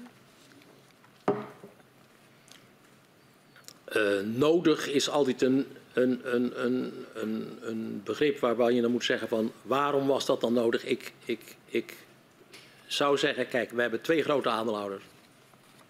Shell en Esso. Shell zien wij regelmatig. En, en daar hebben we ook uh, zeg maar wat makkelijker contact mee, gewoon vanwege de fysieke nabijheid. Uh, ExxonMobil in veel mindere mate. Mm -hmm. en, en, en zo is het gebeurd dat wij in de periode dat ik in het college van beheermaatschap gedelegeerde zat, dat, dat wij twee keer, geloof ik, daar uh, uitgenodigd werden om naar uh, Houston te komen en, uh, en daar zeg maar nader kennis te maken met, met de mensen van EM en met het onderzoeken die zij deden en met alle dingen die, die, die ook in Amerika speelden op het gebied van, uh, van, van aardgaswinning en noem maar op. U, u, vertelt het alsof het een, een beetje een soort van regulier bezoek uh, was. Nou, regulier. Uh, maar dat is qua timing, hè, dus maart 2013, maar ook u, u bent met een best stevig gezelschap, zeg maar. Ja, Deed maar mij geloof... de, de gedachte opdoen dat er misschien toch iets specifieks op de agenda stond. Nee, ik geloof dat wij ook, ik weet niet of dit het bezoek, wie, wie, wie, had er, wie waren er allemaal, diegenen die het mee deelnamen? Meneer Dierix, meneer Bokhoven en meneer Langhorst. Tenminste, deelname ja. vanuit uh, Nederland. Ja, nou, ik, ik, ik, ik geloof, laten we zeggen, ik denk nu dat het misschien twee of drie keer gebeurd is. En er zat een periodiciteit tussen van drie jaar. Ik geloof, ik ben in 2006 aangetreden bij, uh, bij uh, zeg maar in het gasgebouw opnieuw. En dat is denk ik geweest in 2009 en misschien in 2013. En ik weet eigenlijk niet eens of er nog een keertje 2016 geweest is. Maar dat zou best kunnen. Dus we hebben dat een paar keer gedaan op hun uitnodiging. En ik vond er niks verkeerds in dat je ook uh, van tijd tot tijd met een van de grote aandeelhouders, partners in het, in het gasgebouw ook eens een, een wat, wat uh, uh, meer indringende wisseling van, van, van gedachten en ja. en informatie hebt. Ja. ja, het was natuurlijk in die periode... Geen, had geen, die, die, die, die datum die u noemt, had naar mijn idee daarin geen... Tuurlijk is het onderwerp wel aan de orde gekomen. Ja. En, en, en denk ik ook dat wij... Kreeg u nog een boodschap mee van de ExxonMobil-top over het onderwerp? Nee, wij gaven een boodschap aan hen. En wat was uw boodschap aan Nou, hen? de boodschap was dat dit voor Nederland een buitengewoon belangrijk dossier is. En dat wij wilden dat alle kennis die er uit de wereldwijde olie- en gaswinning kwam, dat hebben we zelf ook tegen dat die voor gaats werd gesleurd. En wat was de reactie van de top van ExxonMobil? Maar natuurlijk, ja. ik bedoel daarin, het zou raar zijn als ze zeggen, nou, nee, ja. natuurlijk, dat vonden zij ook het, het, van het grootste belang dat dat gebeurde. En dat is ook eigenlijk in dat jaar 2013, is dat natuurlijk gebeurd dat op alle fronten, en dat is alle studies die gedaan zijn, daar werd eigenlijk boven tafel ge, gesleurd wat er maar te sleuren viel op dat je ook in het uh, najaar van 2013, als de NAM een nieuw winningsplan zou inleveren, dat dan uh, de minister, want die had toch een beetje de regie over al die onderzoeken, mm -hmm. dat de minister ook in staat was om anders dan in januari 2013 wel een beslissing te nemen, ja. ook met betrekking tot dat vraagstuk, de omvang van de productie ja. uit Groningen. Daar gaan we zo nog iets. Maar als ik het goed begrijp, zegt u eigenlijk. Uh, Esso en Shell hadden een gelijkwaardige uh, uh, positie, stem. in al de discussies die in die tijd speelden. Um, u zegt het nu weer ietsje anders. Gelijkwaardig. U vroeg eerst of ExxonMobil ook meedeed. Ja. En nu zegt u gelijkwaardig. Ik ga te snel Kijk, begrijpen. ik denk dat, dat Shell blijft, is en blijft operator van, van, van de NAM. En, en, en ik denk ook dat er natuurlijke lijnen liggen. Maar het was in deze kritische fase waarin we zaten van belang dat ook de kennis van EM op tafel kwam. En dat ze zich niet in de struiken moesten houden, bij wijze van spreken, om te denken van nou, dat zoeken ze daar in Nederland maar uit. Nee, ook, ook zij moesten zich, zich ten volle inspannen om, om aan te leveren wat ons kon helpen om een beter zicht te krijgen op wat er in die ondergrond allemaal precies aan de gang was. Het gasgebouw wordt eh, bestuurd door een personele unie en dat is ooit zo bedacht, uh, zodat er optimale coördinatie is tussen winning en afzet. Uh, in december 2012 wordt in het college van beheer maatschap, dat gaat over de winning, gesproken over de gevolgen van de bevingen. Tegelijk stemt u als lid van de Raad van Commissarissen van Gasterra, die gaat over de afzet, in met het businessplan voor 2013. Daarin wordt begroot dat 48,9 miljard kubieke meter gas uit het Groningenveld zou worden afgenomen. En dat is al een hoger niveau dan het jaar ervoor is gewonnen. Ja. Hoe kan het dat de discussie over aardbevingen, die door dezelfde mensen gevoerd wordt, geen rol speelt tijdens de gesprekken over de afzet en de gasverkoop voor 2013? Ja, dat is een, eh, dat is een, een, een, een, een, een, een behoorlijke uh, kwestie. Uh, die vraagt om enige nadere toelichting. Heel graag. Ik heb er al iets over gezegd in het, uh, in, in het ik geloof dat het was kort voor de pauze, dat, of misschien wel daarna. ik heb u gezegd dat de leden van het college beheer van de maatschap en NAM en staatstoezicht en iedereen die erbij betrokken was, die hebben het behandeling van de kwestie die aan de orde was in de grootst mogelijke vertrouwelijkheid met elkaar gewisseld. Staatstoezicht, eh, KNMI hoorde daarbij. Ik moet zeggen dat het bijna verwonderlijk is dat dat zo gelukt is. Maar u ziet dat kan toch nog wel een keer gebeuren dat, dat, dat zoiets toch, in beslotenheid wordt behandeld. Waarom? Omdat op het moment dat Gasterra zou weten dat er een productiebeperking aan de orde was, of die genomen wordt of niet, productiebeperking aan de orde was, met, met ook de, de, de ondertoon zoals die eigenlijk vanuit het staatstoezicht was geventileerd, dan zou zij dat ook publiek hebben moeten maken. De, de regels, uh, dat zijn de remit-regels uh, die Europees van kracht zijn, die dwingen, die verplichten een maatschappij om alle informatie die bij haar bekend is over de voor de markt relevante ontwikkelingen, dat die moeten worden bekendgemaakt zodra ze daar zijn. Dat zie je vaak ook weer beursgenoteerde ondernemingen dat op het moment dat er iets aan de orde is, dan moeten ze dat onmiddellijk melden en dan wordt er soms ook de, de, de, de notering wordt stilgelegd. In, in, dat geldt ook voor Gasterra, voor wat betreft dit soort informatie. En dat is ook wel begrijpelijk, omdat als een belangrijke speler op de Europese gasmarkt moet aankondigen dat uh, er overwogen wordt om de productie in te perken, dat dat natuurlijk toch wel uh, impact heeft. En dan zou je dat niet bekendmaken. Dan zou je nou anders verwijt krijgen van waarom, waarom Waarom is dat niet gebeurd? Je bent daartoe verplicht. Dus dat was de reden uh, waarom Gasterra er buiten bleef. En dat betekende dat wij, in tegenstelling tot wat we gewoon waren, onze rol als college beheer maatschap en onze rol als college van gedelegeerden van, van, van Gasterra, inclusief de Raad van Commissarissen, niet mochten opmengen. Omdat dan zouden wij zelf de veroorzaker zijn van of Gasterra zou het onder zich moeten houden. En waarmee ze dus in strijd kwamen met Europese regels. Of Gasterra zou het bekend moeten maken. En dan hadden we de pop al aan dansen voordat ze überhaupt zeg maar, uh, georchestreerd waren. En dat orchestreren moest gebeuren door de minister. Dus je kon, je kon eigenlijk niet, want dan zou je de minister ook op een geweldige manier voor de voeten lopen, maar ook je eigen belang, als jij al bekend zou maken dat. Nou, dat is de reden geweest waarom die, die, die, die, die, die, die ja, die schijnbare of die tegenstrijdigheid die u nu net, nu, nu net noemt, dat die aan de orde was, ja. Hoe kijkt u daarop terug? Nou ja, dat is, een, dat is wat je noemt een, een, een, echt een duivels, een duivels dilemma. Dat je iets weet, maar aan de andere kant met die wetenschap nog niet kan uh, opereren. We wisten ook niet wat het besluit van de minister zou zijn.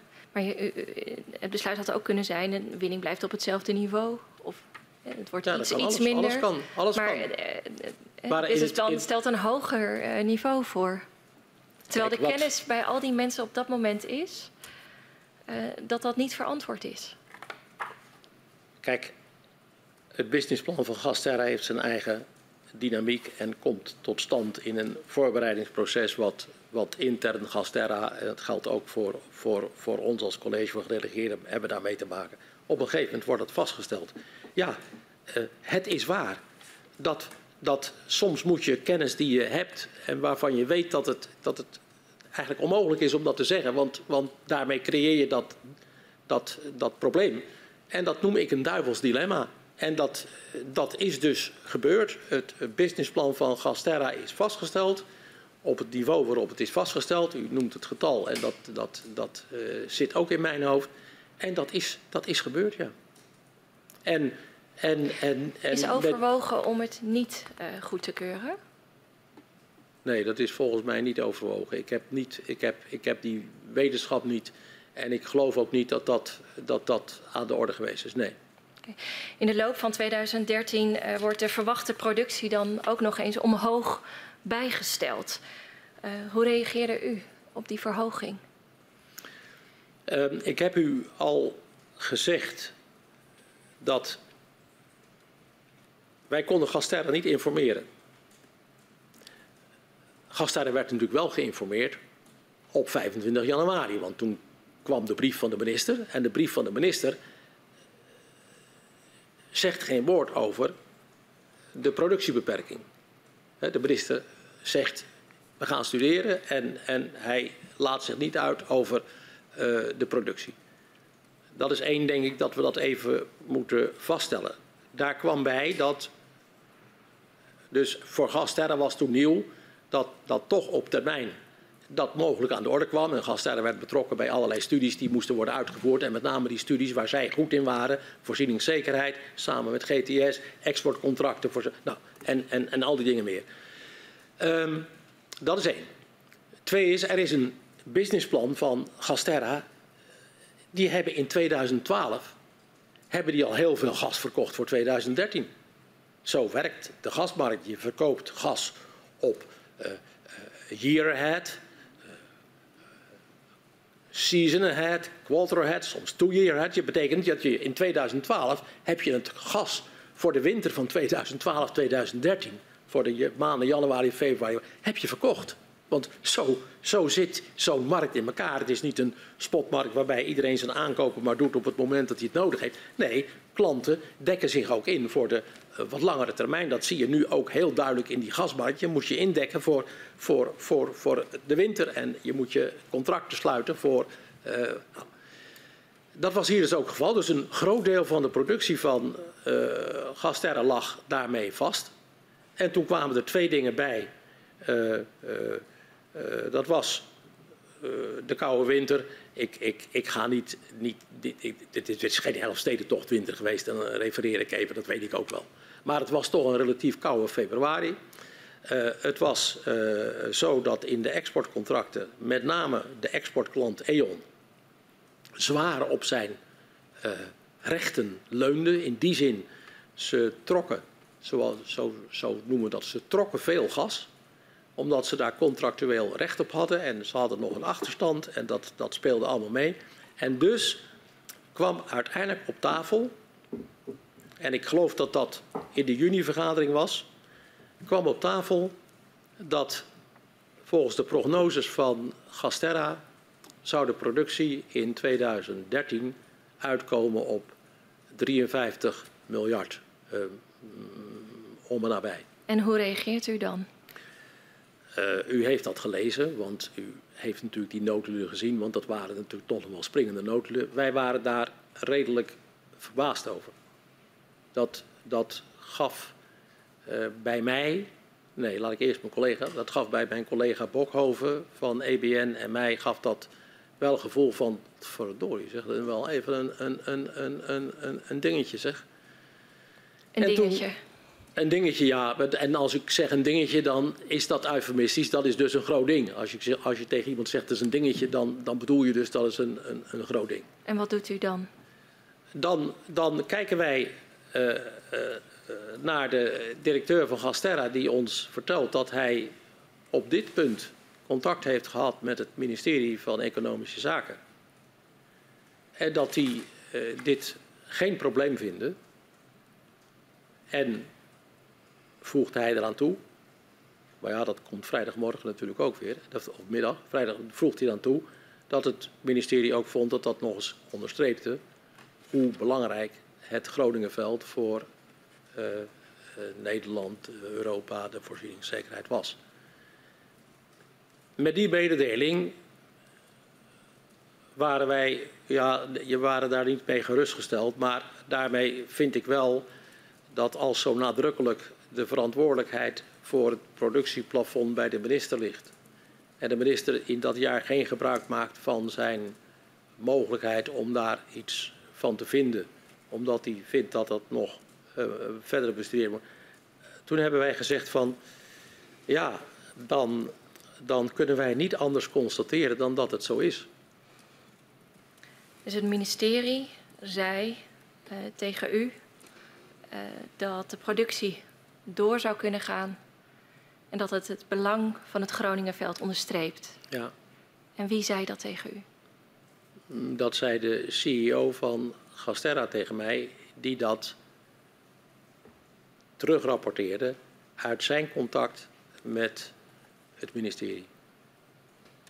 En met wie heeft hij contact gehad? Ik weet het niet. Ik weet het echt niet. U kunt dat vrijdag vragen aan de heer Lankhorst. Ik zeg er wel bij dat in die vergadering, want anders dan bent u toch niet helemaal volledig geïnformeerd. En ik vind dat wel belangrijk. In die vergadering was de vertegenwoordiger van de overheid uh, er niet. Dat was de heer Dieriks? Die, die dat had kunnen bevestigen of had kunnen zeggen. Dat, nee, die was er niet, want die vergadering, ja, hij was er niet gewoon, die vergadering. Ja, punt uit. Ja. Ik wil er nog wel even iets aan toevoegen, voor zover als u dat wilt horen. Maar dat is dat in diezelfde vergadering uh, is er ook nog later in de vergadering, en dan antwoord ik ook gelijk op een vraag van mevrouw Thiele, in de, later in die vergadering is er ook nog aan de orde gekomen of Gasterra uh, meer contracten moest sluiten, jaarcontracten voor het jaar 2014. En dat ging om 3 miljard kubieke meter. Best een hoeveelheid. Toen is in meerderheid besloten in het college om die contracten niet af te sluiten.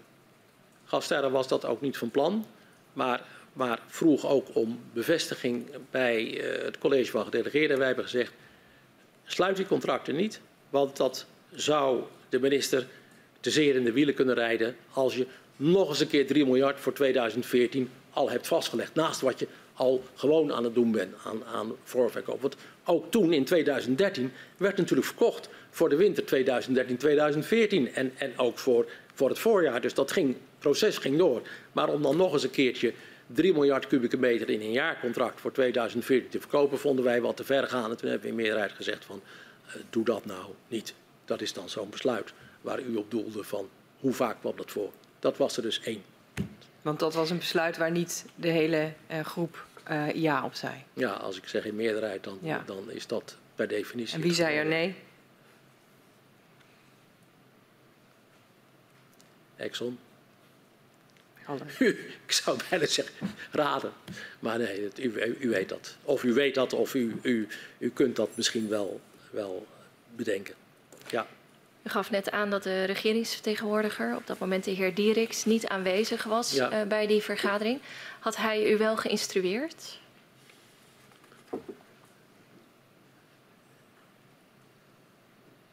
Nee.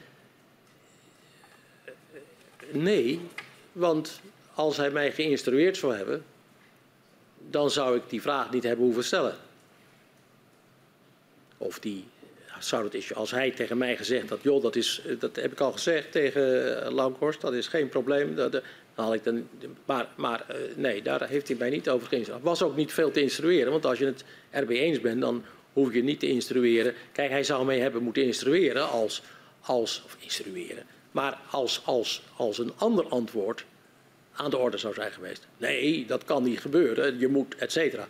Dan zou hij instrueren. Dan had ik dat geweten en dan zou ik uh, dienovereenkomstig waarschijnlijk geacteerd hebben.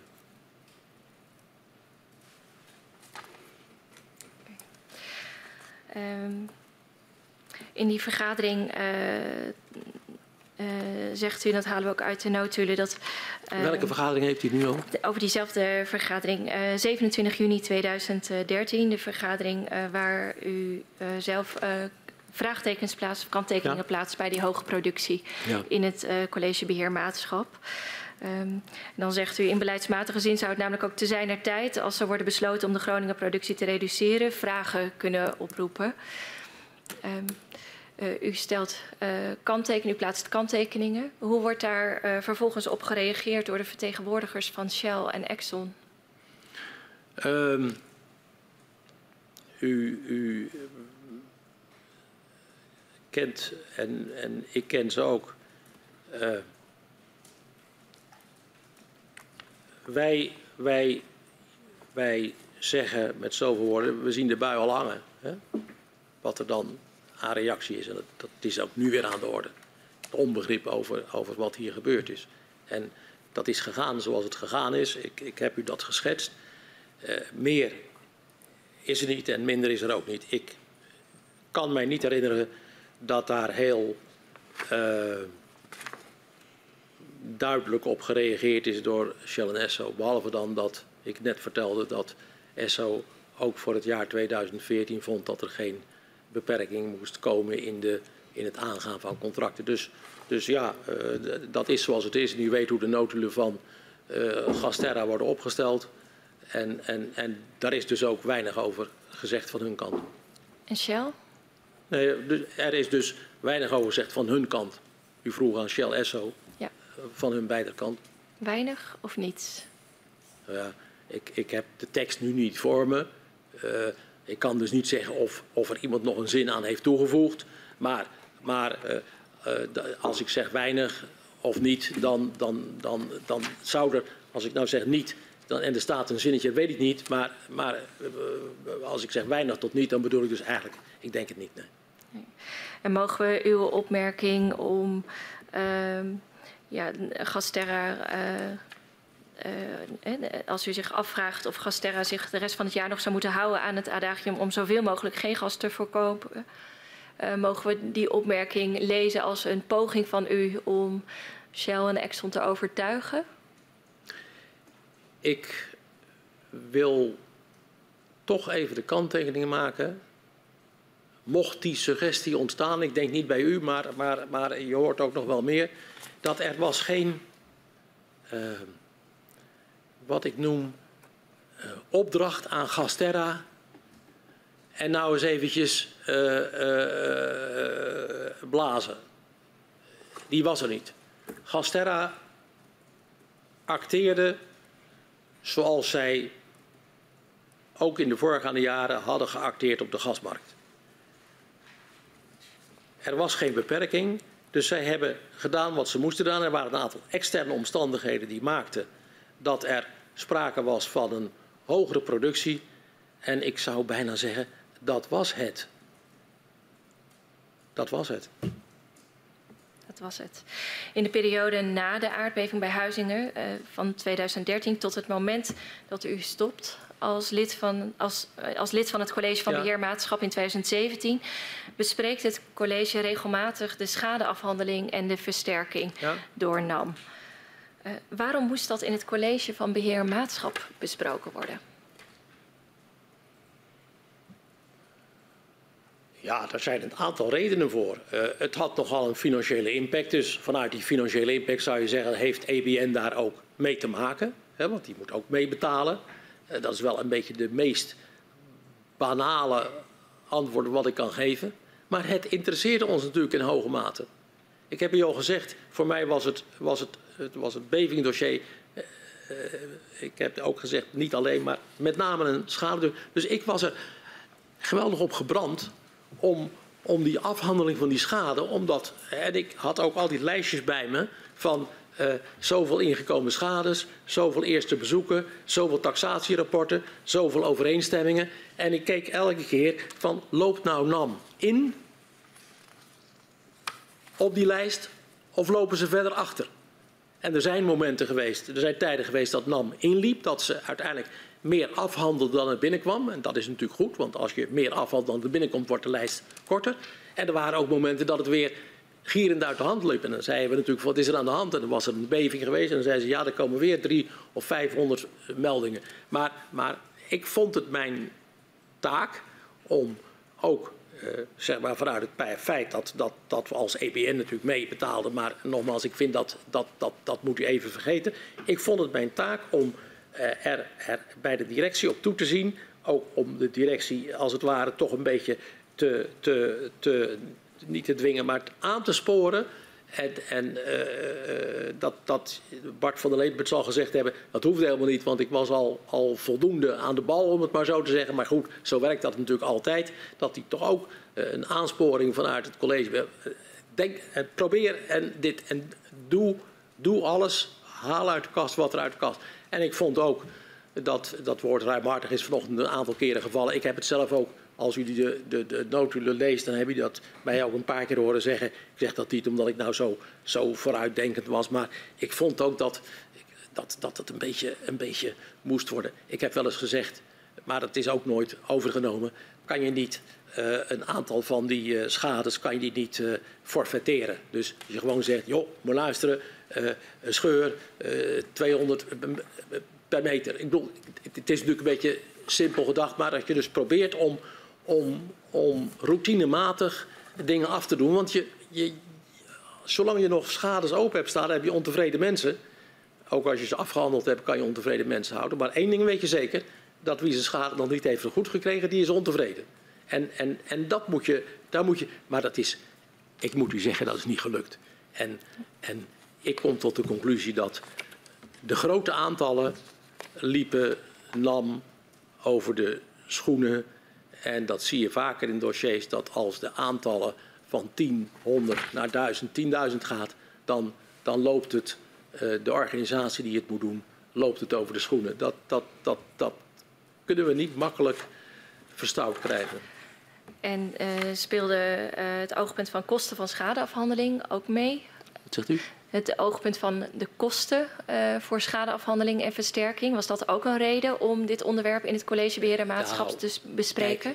Kijk, kijk, wat mij betreft kon er niet genoeg aan, ja. aan die onderwerpen besteed worden. En het voor was, de andere voor, deelnemers?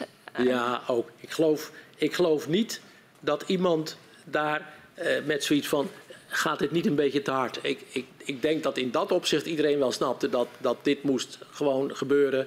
En uh, het, het ruimhartig is door mij gezegd. Ik weet niet of dat ook door anderen gezegd is. Uh, maar, maar, maar ik vond dat, en, en dat, dat moest ook. En, en ik heb nooit gemerkt dat daar uh, heel kritisch door anderen nagekeken werd van ho is, ho is. nee, nee. Vanmorgen met de heer Van der Leenput ging het ook over draagvlak. Was de license to operate een reden om dit onderwerp in het collegebeheer en maatschap te ja, bespreken? Uiteindelijk ben je daar natuurlijk mee bezig. Uiteindelijk denk ik dat dat, uh, dat voor NAM uh, het langzamerhand... Kijk, als je zelfs, denk ik, in de operatie staat, dan voel je dat nog veel meer. Als je er een beetje op afstand besturend naar kijkt, dan valt Maar als je in de operatie staat, dan merk je gewoon dat op het moment dat, dat, dat, dat zo'n maatschappij...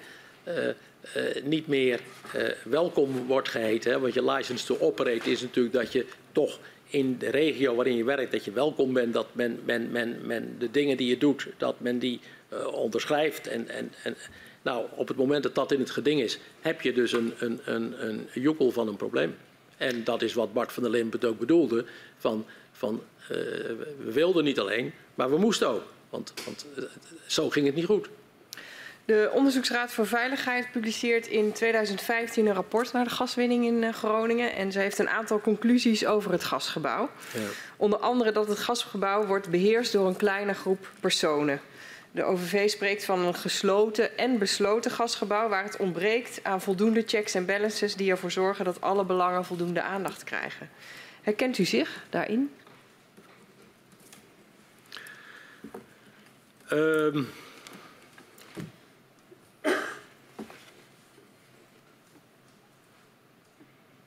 ja, het, onderzoek, eh, het, het rapport van de Onderzoeksraad voor de Veiligheid is het rapport van de Onderzoeksraad voor de Veiligheid. Mijn vraag is Ehm. of u zich herkent in deze conclusie. Herkent u deze conclusie? De, de, de conclusie voor zoiets van gesloten en besloten. Zo van, dat is een klein clubje mensen die daar een beetje met elkaar zitten te bekonkelen voezen wat er moet gebeuren. Daar herken ik me niet in.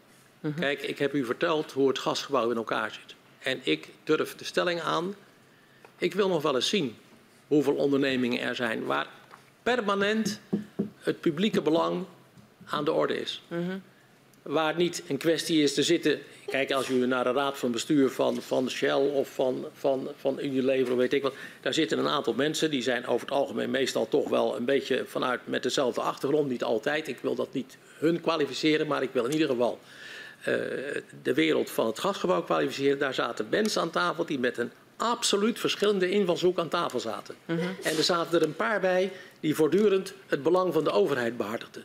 Dat was dus niet eens een beetje, en ik heb dat ook in de voorbeelden die ik noemde, het, het was niet zoiets van eh, gesloten en besloten. Ja, als het puntje weer paaltje komt, dan zijn er natuurlijk vijf mensen die, eh, zes of zeven directeuren mee, er zijn natuurlijk vijf mensen die, die, die de besluiten nemen. Maar, maar waar is dat niet het geval? Dat niet, als het puntje bij het paaltje komt, hebben we toch niet allemaal Poolse landdagen? Ik bedoel, dan, dan is er toch een kleine groep van mensen die uiteindelijk de besluiten moet nemen. Alleen heb ik moeite met de kwalificatie die ik een beetje vond in de, in, in, in de van de veiligheid. Dat is een, een, een, een, een, een beetje een klefclubje die daar met elkaar eh, dat zitten te bekonkelen voezen. Het is een beperkt gezelschap, dat klopt. Maar een, wel een beperkt gezelschap waar altijd hele verschillende invalshoeken, publieke en private invalshoeken, bij elkaar kwamen. En dat was bepaald eh, eh, altijd toch een vorm van confrontatie. Nou, daar heb ik u denk ik de nodige dingen over gezegd. Ja.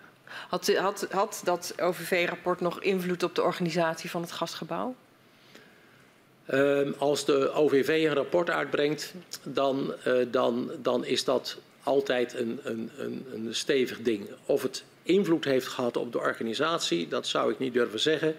Ik, ik herken daar niet evident dingen in die daar aan de, bij aan de orde zijn geweest. Eh, Zijn dingen behalve dan de dingen die, die al. Kijk, eh, we hadden al geconstateerd, en dat, dat heeft Van der Lemput natuurlijk ook eh, bij herhaling gezegd. Die kennis, ik bedoel, dat, dat, dat, daar sta ik helemaal achter wat hij zei. Dat we die kennis in onvoldoende mate aandacht hadden gegeven in het verleden. Dat, dat, dat herken ik. En als u weet met welke invalshoek ik het gasgebouw verliet in, in december 2000 of 1999. eh, waar ik dacht dat er een, eh, een nieuw multidisciplinaire programma zou komen. En, en, en, en dat dit een. eh, weet u dat, dat wat mij betreft. eh, dat eh, een constatering is waar ik me wel enige mate in herkende. Zoals Van der Limpert gezegd heeft. We waren niet voldoende nieuwsgierig. Dat had meer gekund. Dat had allemaal, dat allemaal, allemaal wel gekund, ja. En als ik kijk naar de organisatie van het gasgebouw, heeft u zelf nog dingen gedaan om daar aan die organisatie van het gasgebouw dingen te veranderen? Op dat moment nee. Nee, nee, nee. Niet dat ik, eh, op dat moment, op een later moment geloof ik ook niet. Maar in ieder geval niet dat ik weet dat er iets gebeurd is. Nee. Ehm, er stond ook eh, dat het juist door die kleine kring van personen en de verwevenheden, dat het moeilijker wordt om elkaar nog kritisch tegemoet te treden. En dat werkt interne gerichtheid in de hand. Kunt u daar nog op reageren? Ja, ik vind dat een, een opmerking die, die wat mij betreft geen grond heeft. Eh, u verkeert allemaal in, in kleinere kringen. En ik denk dat de kleinste kring waar je in je verkeert, eh, dat, dat, is, zeggen, dat is een relatie. En daar benader je elkaar niet met een, uh, een, een, soort onkritische houding. Ik, bedoel, dat, dat, ik, vind, ik vind dat als een kring klein is, hoef je toch niet elkaar uh, een beetje onkritisch. Ik, ik, ik, geef dat juist aan, ik heb dat eerder genoemd, een verstandshuwelijk. Uh, nou, daar wordt juist heel kritisch naar elkaar gekeken. En, en zoals de Onderzoeksraad voor de Veiligheid het een beetje neerzet, is, het, is het misschien ietsje, ietsje tendentieus, ietsje kwalificerend. En daar, daar, daar heb ik dan toch wel wat moeite mee. Ik wilde u op een paar punten toch nog even iets preciezer wat vragen. Um, hoeveel tijd zat er tussen het moment waarop u kennis nam van het uh, aanstaande advies van SODM, de bevinding, die maximale magnitude, die gaat niet meer op, uh, de relatie productie, bevingen en, en, en ja, de mogelijke kans dat er werd ja, gepleit voor een productieverlaging en het moment waarop het businessplan van Gasterra werd goedgekeurd. Zat daar tijd tussen en hoeveel was dat? Ja, ik geloof niet dat er een moment is aan te wijzen, althans voor mij niet, waarop het rapport van het SODM er was. Er is heel lang sprake geweest van een, van een, een bevinding van het, althans bij mijn, in mijn een bevinding van het SODM. Ja die, uh, die dus de kwalificaties aangaf die, die, die ja. we allemaal kennen. Ja. Um, het rapport kwam ook pas later, maar de bevinding die was Ja, de bevinding was er nou. Die bevinding, en, en, over die bevinding is natuurlijk van allerlei. Ja, maar de vraag is even: uh, de heer Van der Leemput werd al vrij snel geïnformeerd. Ik ga ervan uit dat hij vrij snel uh, de maatschap informeerde. Ja, En dat dat eind september, hooguit begin oktober is. Ja, wij zijn, wij zijn natuurlijk van de, van de hele discussie. Dat was mijn vraag. Ja. In december wordt pas het, uh, uh, het businessplan vastgesteld. Daar zitten dus twee maanden ongeveer tussen. Um, mijn andere vraag is, u gaf aan, ik had onmiddellijk grote zorgen. Niet zozeer over dat ik het niet serieus nam, ik nam het heel serieus. Maar over de andere kant, namelijk de, de voorzieningszekerheid, dat is eigenlijk meer op de lange termijn, maar zeker de leveringszekerheid. Maar u was toch als voorzitter van het, de commissie van gedelegeerd commissarissen bij uitstek in een positie om inzicht te hebben in die leveringszekerheid. Klopt dat? Ja, u, u, u overschat nu enige mate wat je als voorzitter weet. Ja. Ik heb als voorzitter natuurlijk wel zicht op met wie wij exportcontracten hebben. Ja. Maar als u zegt, wat waren de ja. precieze... Uh, uh, maar u heeft kennis van het feit dat uh, naast een aantal contracten heel veel op de spotmarkt wordt verkocht. Ja. U weet dat er te sturen valt met stikstofconversie over of het gas hoogkalorisch of laagkalorisch wordt ingezet, uit het Groningenveld of niet. Daar zit ruimte in. Heeft u in die twee maanden nog gedacht, ik moet me toch beter oriënteren op wat is er nou echt nodig voor de leveringszekerheid? Uh, om te kunnen bekijken of er überhaupt ruimte was voor een productieverlaging? Het meest heldere antwoord is nee. Wij hebben ons in die twee maanden, die, die zeg maar even de maanden, noem het even november, december, ja. hebben we ons zo uh, zeg maar gefocust en, en, en u ziet ja. dat ook op, op, op wat er, wat er uh, aanstaande was. Dat ik in ieder geval niet mij nader heb verdiept in deze aspecten. Ja. Nu is er ook al even gesproken over uh, ja, contacten tussen NAM en het ministerie. Ook op het moment dat het SODM uh, ja, bevindingen op papier aan het zetten is en de positie van NAM onder woorden moet worden gebracht. U heeft daar zelf ook een positie in ingenomen, heeft u gezegd in een vergadering. Was daar nou ook al vooraf afstemming over geweest met het ministerie? Over wat u zou inbrengen over een brief die vanuit de maatschap, of de NAM, naar het ministerie zou gaan? En, en uw vraag is of wij daar ook over afstemming hebben gehad. Met het ministerie? Ja, want u heeft verteld wat u ervan vond. En u vond, ja. doe voorzichtig, er zijn zoveel belangrijke dingen, dat heeft u uitgelegd. Maar had u dat nou afgestemd met het ministerie voordat u dat inbracht in de maatschap? Mm, ik, ik denk dat hier toch sprake is van de, uh, laat ik het noemen, wat, wat opkomende en, en, en, en, en in een vergadering spelende discussies. En daar zat de vertegenwoordiger van uh, het ministerie bij. Ja. Dus, dus daar was het een gedachtenwisseling. Hij zat er wel bij, maar u had het van tevoren niet afgestemd. Nee, dat was een gedachtenwisseling die ja. elke keer zo... Uh, die vergaderingen volgden elkaar ook zoveel op dat, dat, dat, uh, dat daar is niet... Dat, werd, dat is eigenlijk... Dat zou in ter vergadering moeten zijn zijn ja. gebleken. Ja. En wat doet dat dan met de positie van de, de DG? Dat was de heer Dieriks. Uh, een, een, eigenlijk een opvolger van u. U had zelf ook in die positie ja. gezeten. Aan de ene kant de toezichthouder. Die komt met een duidelijk advies en een pleidooi. Uh, en daar moet je als DG verantwoordelijk voor het energiebeleid ook wat van vinden. Ja. En die zit vervolgens op een plek waar de NAM een brief gaat schrijven dat op een deel afwijkt van het advies van de toezichthouder. Ja, Heeft u gemerkt dat dat voor de DG ingewikkeld was? Um, ik, ik vind toch dat die vraag aan mij stellen. Uh, uh, ik kan niet zo goed in zijn, uh, in zijn hoofd kijken of hij dat als, als lastig heeft ervaren. ik heb meer waargenomen wat hij gezegd en gedaan heeft. En het probleem was bijna voor iedereen gecompliceerd. En ik heb ja. niet specifieke, dus u zou okay. hem zelf moeten vragen of hij, ja. hij die, die positie waarin die enerzijds betrokken werd bij brief aan, of die, ja. of die, of die daarin dat moeilijk heeft gevonden. Daar kan ik, ik, ik wil daar ook niks over zeggen. Ja. Dan ga ik nog even naar het moment waarop het businessplan wordt vastgesteld. Dat is in december 2012. Uh, tegelijkertijd is er kennis van dat er een advies op komst is van het SODM, waar het ministerie ook snel een standpunt over moet innemen. Ja. Daar zit maar een paar weken tussen. Ja. Waarom is er niet voor gekozen om de goedkeuring van het businessplan een maand uit te stellen? Dat met, met, met, met, ja, dat zou gekund hebben. Maar ja. dan denk ik wel dat, dat ik of een ander had moeten zeggen. Waarom? Ja. Waarom? Ja, er is twijfel over het feit of er een productiebeperking moet worden aangebracht.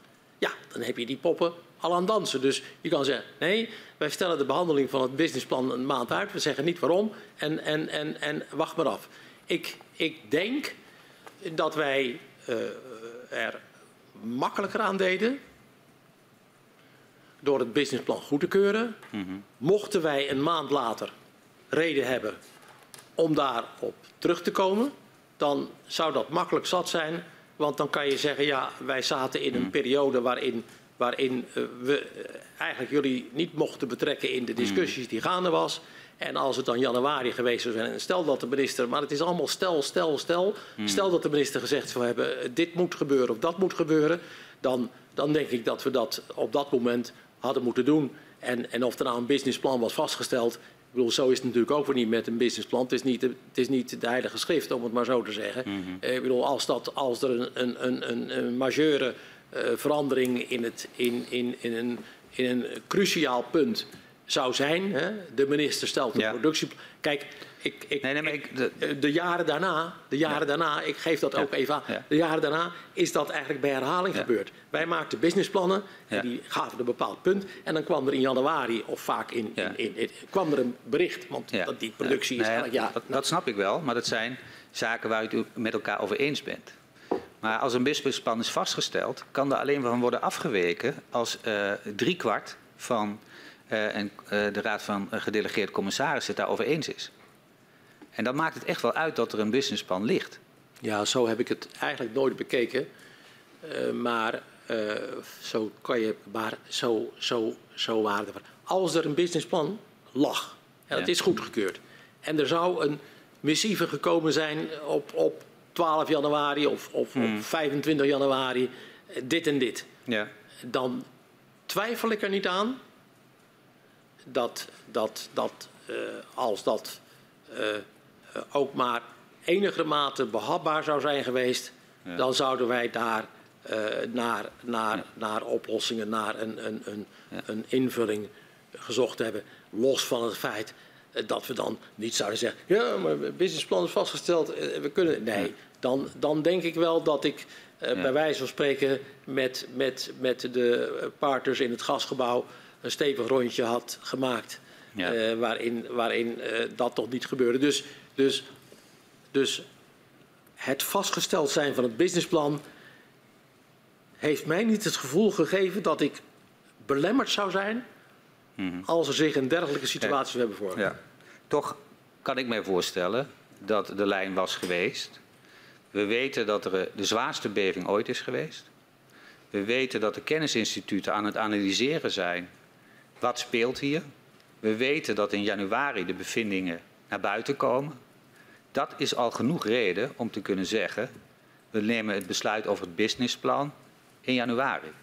Ja, nou, dat, dat, dat, dat, dat hoor ik u zeggen. En ik, ik kan niet anders zeggen dan dat hebben we dus niet gedaan. Ja. En, en het, het businessplan, nogmaals, ik gebruikte er net een vergelijking die misschien een beetje, een beetje te zwaar is. Maar, maar het businessplan is natuurlijk ook nog niet zoiets van, van, van eh, ja, zou ik het bijna weer zeggen. Eh, eh, dat ligt vast als, eh, als het eh, in stenen gebeitelde woord, om het maar zo te zeggen. Ja. Dus, dus ik denk niet dat ik mij eh, eh, door het nemen van het besluit over het businessplan eh, de mogelijkheid had ontnomen om als de minister iets zou vinden, om daar dan eh, met, met het argument van het businessplan eh, iets tegenin te brengen. Dat, dat, dat, dat, dat hebben we de jaren daarna ook nooit gedaan. Ja. Ja. Ik, vind het ook een beetje een, ik zou het ook een beetje een, een heel erg formalistisch antwoord vinden als je dat zou, zou, zou inbrengen. Maar ja, tegelijkertijd bedoel, heeft de minister zich ook te houden aan wetgeving. Er was ook een besluit al genomen om het winningsplan uit te stellen. Normaliter was dat het instrument geweest om te sturen op het productieplafond. Ja, Nu neemt eh, een, een, een raad, eh, een de, de gedelegeerd commissarissen in een publiek-private samenwerking een beslissing waar de zeggenschap 50-50 is. Dan is het wel weer ingewikkelder om in formele zin eh, ja, daarop in te grijpen. U zegt de verhoudingen waren zo dat men het had gedaan.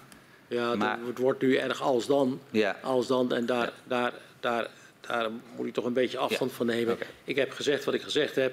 Dat als er iets gebeurd zou zijn, dan zouden we daar natuurlijk met alle mm, middelen, denk ik, geprobeerd hebben om daaraan aan te voldoen. Het is niet gebeurd. Dus, dus, eh, dus iedere speculatie over, Ja. over hoe het ook had kunnen lopen, die, die laat ik ver van mij. Ik zeg er alleen bij, en dat vind ik wel dat ik dat toch nog wel een keer herhalen. In de jaren daarna, toen er productieverlagingen zijn geweest die best fors waren, toen is nooit het argument in de strijd gegooid van ja, maar eh, we hadden al een businessplan vastgesteld in december, want vaak kwamen die beslissingen over de jaarproductie kwamen wat later of wat eerder. Die kwamen. Nou, eh, dat, dat hebben we nooit. We hebben altijd geprobeerd om zo goed en zo snel als kon aan de, eh, aan de uitspraken die er over het productieplafond werden gedaan, los van een tienjarenplan, los van om daaraan te voldoen. We komen tot een afronding. Dan gaan we even terugkijken op uw betrokkenheid in het uh, gasdossier met een paar vragen nog. In een van uw laatste vergaderingen van het College van Beheermaatschap in 2017 valt het op dat u een hele uitgebreide opmerking maakt over het vertrouwen uh, van de aandeelhouders en de staat in de samenwerking binnen het gasgebouw. Uh, in hoeverre voelde u bij uw afscheid dat dat vertrouwen nog aanwezig was? Uh, u moet u iets nader verklaren, want ik kan mij de passage niet herinneren. Nee, het gaat sprak over... Ik, sprak, ik, sprak ik in positieve zin daarover? Of hoe, hoe, hoe... Nou, ik, ik, ik, vraag u om dat toe te lichten. Want uh, het, het, gaat om een vergadering van 6 juli 2017 van het College Beheer en Maatschap. En ik kan u helpen. Um, het was uh, in het licht uh, of in de relatie tot de kwestie van Shell tot het intrekken van de 403-verklaring. Dat u ja. die opmerking oh, Oké, okay, maar dat, dat is goed dat u dat erbij zegt. Want dan, dan komen we weer eventjes tot een... Anders, anders ik, ik, ik zat een beetje te, te denken, waar gaat het over? Ja, Ja. daar gaat het over. Ja, maar dat heb je er niet bij gezegd. Ja. Het intrekken van de 403-verklaring. Nee, het gaat niet om de eh, 403. Eh, Mijn vraag gaat hem eh, over eh, in hoeverre voelde u op dat moment eh, dat u afscheid nam in die tijd eh, dat dat vertrouwen tussen die partijen binnen dat gasgebouw nog aanwezig was. Ja, maar laat ik zeggen, ik, ik vind wel dat het van belang is eh, om dat erbij te halen. Omdat ik het intrekken van die 403-verklaring, waarvan ik, eh, dat is altijd met dat soort dingen, je kan iedere gedachtenstap volgen.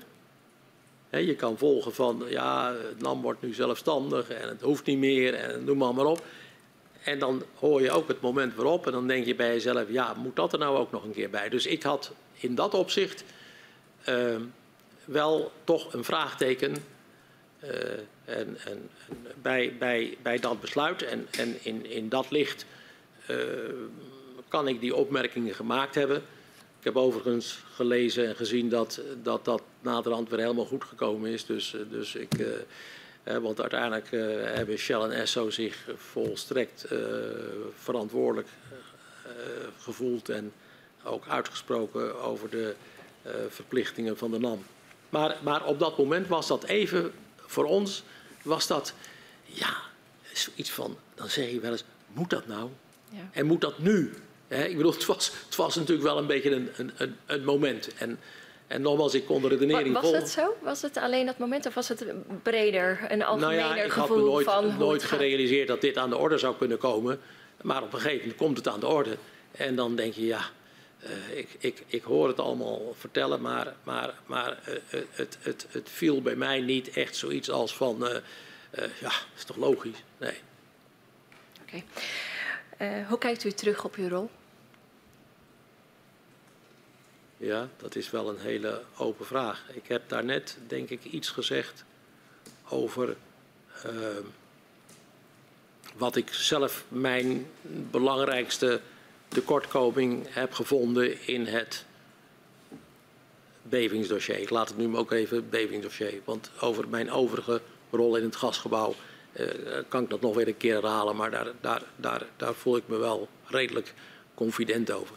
Over dat ene punt, daar heb ik van gezegd, ik, ik heb geconstateerd dat ik me te laat en, en eigenlijk onvoldoende heb gerealiseerd dat de subjectieve veiligheid, het gevoel van onveiligheid, dat dat zo post kan vatten bij een bevolking, zeker op het moment dat er niet sprake is van geïsoleerd, maar van herhaalde bevingen, dat, dat, dat misschien omdat je er niet tussen zit, maar dat gevoel is bij mij onvoldoende ingedaald en dat, dat vind ik buitengewoon betreurenswaardig. Eh, omdat wij nu toch ook een beetje naar het einde lopen van, van, eh, van dit verhoor, eh, hecht ik er ook aan om te zeggen dat eh, ik ook hoop dat. eh, want we hebben, wat hebben we nu? De productie is gestopt. Er is nog steeds onvrede over de schadeafhandeling. Onvrede over het versterkingsprogramma. Ik bedoel, eh, we hebben de productie gestopt en, en dus, dus we hebben nog wel een, een, een, klus te klaren, om het maar zo te zeggen. En wat ik hoop is natuurlijk dat uw rapport eraan bijdraagt voor Groningen, de Groningers, om, om, om, om eh, wat meer erkenning te krijgen. En ook misschien, als ook die andere dossiers zijn opgelost, een keer eh, zeg maar het dossier achter zich te kunnen laten. Dat dat een keer gebeurt. Want eh, dit is natuurlijk iets waar eh, niemand blij mee is. Er is geen productie meer, hè, om het maar zo te zeggen. Er is nog een hoop schade en er is nog een hoop onvrede. En er moet nog een hoop gerepareerd worden. En dan kom ik terug op een opmerking die eerder gemaakt is. Dat ik denk ook dat daar specifiek ook aandacht moet geven, gegeven worden. En uw rapport kan daarin helpen aan de de, de, de, psychologische kant van het verhaal, om het maar zo te zeggen. Bedoel ik niet van ieder individu, maar, maar van, een, van, een, van een gemeenschap. Die moet, die, moet, die moet geholpen worden of die moet eigenlijk zichzelf ook over, dat, over die, die, die, die gevoelens van onvrede, die gevoelens van onveiligheid heen kunnen zetten. Dat, help je, dat hoop je dan maar. En ik heb al eerder gezegd, het is een sprookje geweest, want dat is het ook geweest, hè, het, het, het Groningen dossier. met jaren van, van, van het, het, het, ik wil niet zeggen het kon niet op, maar, maar, maar het was goed. Voor voorziening, energievoorziening, Europa, geld, alles, alles was goed. En uiteindelijk is het een sprookje geworden met een slecht einde. Met een einde waarvan je zegt van ja, zo had niemand het zich voor ogen gesteld. En, en je hoopt dat, dat, dat is nu mijn constatering. Je hoopt dat het nog een keer, uh, laten we zeggen, uh, wat, wat meer in het reinen komt met, met, met elkaar. Ja. U geeft aan subjectieve veiligheid, veiligheidsgevoel. Uh, er zijn ook mensen die te horen hebben gekregen dat hun huis niet veilig is. Dat gaat verder dan gevoel. Nou, dat, is, dat, is, dat, komt er ook bij. Dat is natuurlijk ook, ja, ik bedoel, dat, je kan nooit alles volledig, volledig zeggen. En, en, natuurlijk, als het, als het niet veilig is, dan. Maar dan nog zeg ik, als het niet veilig is, dan kan je het veilig maken.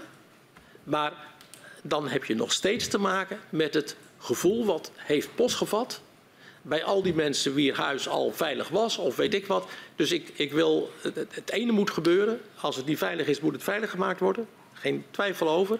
Maar dan nog ben je niet af van het, het, het gevoel en wat er zich in, in, in de Groninger bevolking heeft vastgezet. Oh, ik hoop niet zeggen vastgezet, want je hoopt dat het weer een keer loskomt, maar dat dat, dat, dat in ieder geval een keer zover zal komen. En, en daar zeg ik dan tegen uw commissie, ik hoop dat uw commissie daar een, een bijdrage aan kan leveren. Ja, en dat, dat, dat, dat heb ik dan ook weer op mijn manier gedaan.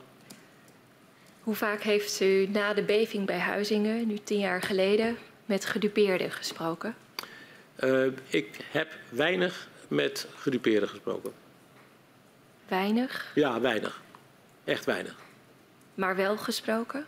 Ja, moet u luisteren. Dat, dat, ik ga nou niet weten, dat is zoiets van, nou, maar ik heb ook nog iemand gesproken. Nee, wij hebben als, als vertegenwoordigers van EBN, waarbij, ja, dan komen we toch weer een beetje in.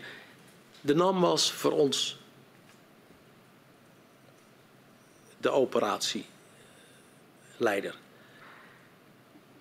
Ik heb er altijd voor gewaakt om, om met heel veel mensen en allemaal verschillende geluiden en, en erin. De minister is een apart, natuurlijk een, een verhaal apart, maar ik, ik, ik, ik zou niet hebben gewild dat wij Bart van der Leemput nog eens een beetje voor de voeten hadden gelopen door ook uh, met men en daar ook iets te zeggen en daar ook iets van te vinden. Waardoor je alleen maar krijgt dat de verwarring alleen maar toeneemt en dat, dat moet je niet willen. Dus, dus ik, ik vond het niet mijn taak en ik denk ook dat ik er slecht aan had gedaan als ik daar een beetje uh, uh, ook zo'n beetje belangrijk had lopen doen en, en, en zeggen vertelt u het maar tegen mij. Dan kom, dat, dat, dat moest ik niet doen en dat, dat, dat moet ook eigenlijk niet. Oké, dan mag ik dan concluderen dat u niet heeft gesproken met gedupeerden? Ja, als u dat wil constateren, ga uw gang. Ja, met, met zoals u dat nu heeft uh, toegelicht, ja. uh, met de reden ja. waarom. Ja. Dank u wel. Ja, we zijn uit het einde gekomen. We zijn uitgevraagd als commissie. Uh, dank voor uw medewerking en de beantwoording van de vragen. En ik verzoek de griffier om u en uw steunverleden uh, naar buiten te begeleiden. Nou, uh, ik heb het uh, nou, graag gedaan. Dat is niet het goede woord natuurlijk, maar ik, ik, ik, ja, het was goed zo. Dank. Goede reis naar huis. Ja, dank u wel. Ik ben op de fiets, dus ik kan even eventjes helemaal losgaan. Dank u. Ik ga de vergadering sluiten met de opmerking dat wij morgen verder gaan. Uh, om half tien met het verhoor van uh, de heer De Groot, die uh, directeur Energiemarkt bij het ministerie van Economische Zaken was. Ik sluit de vergadering.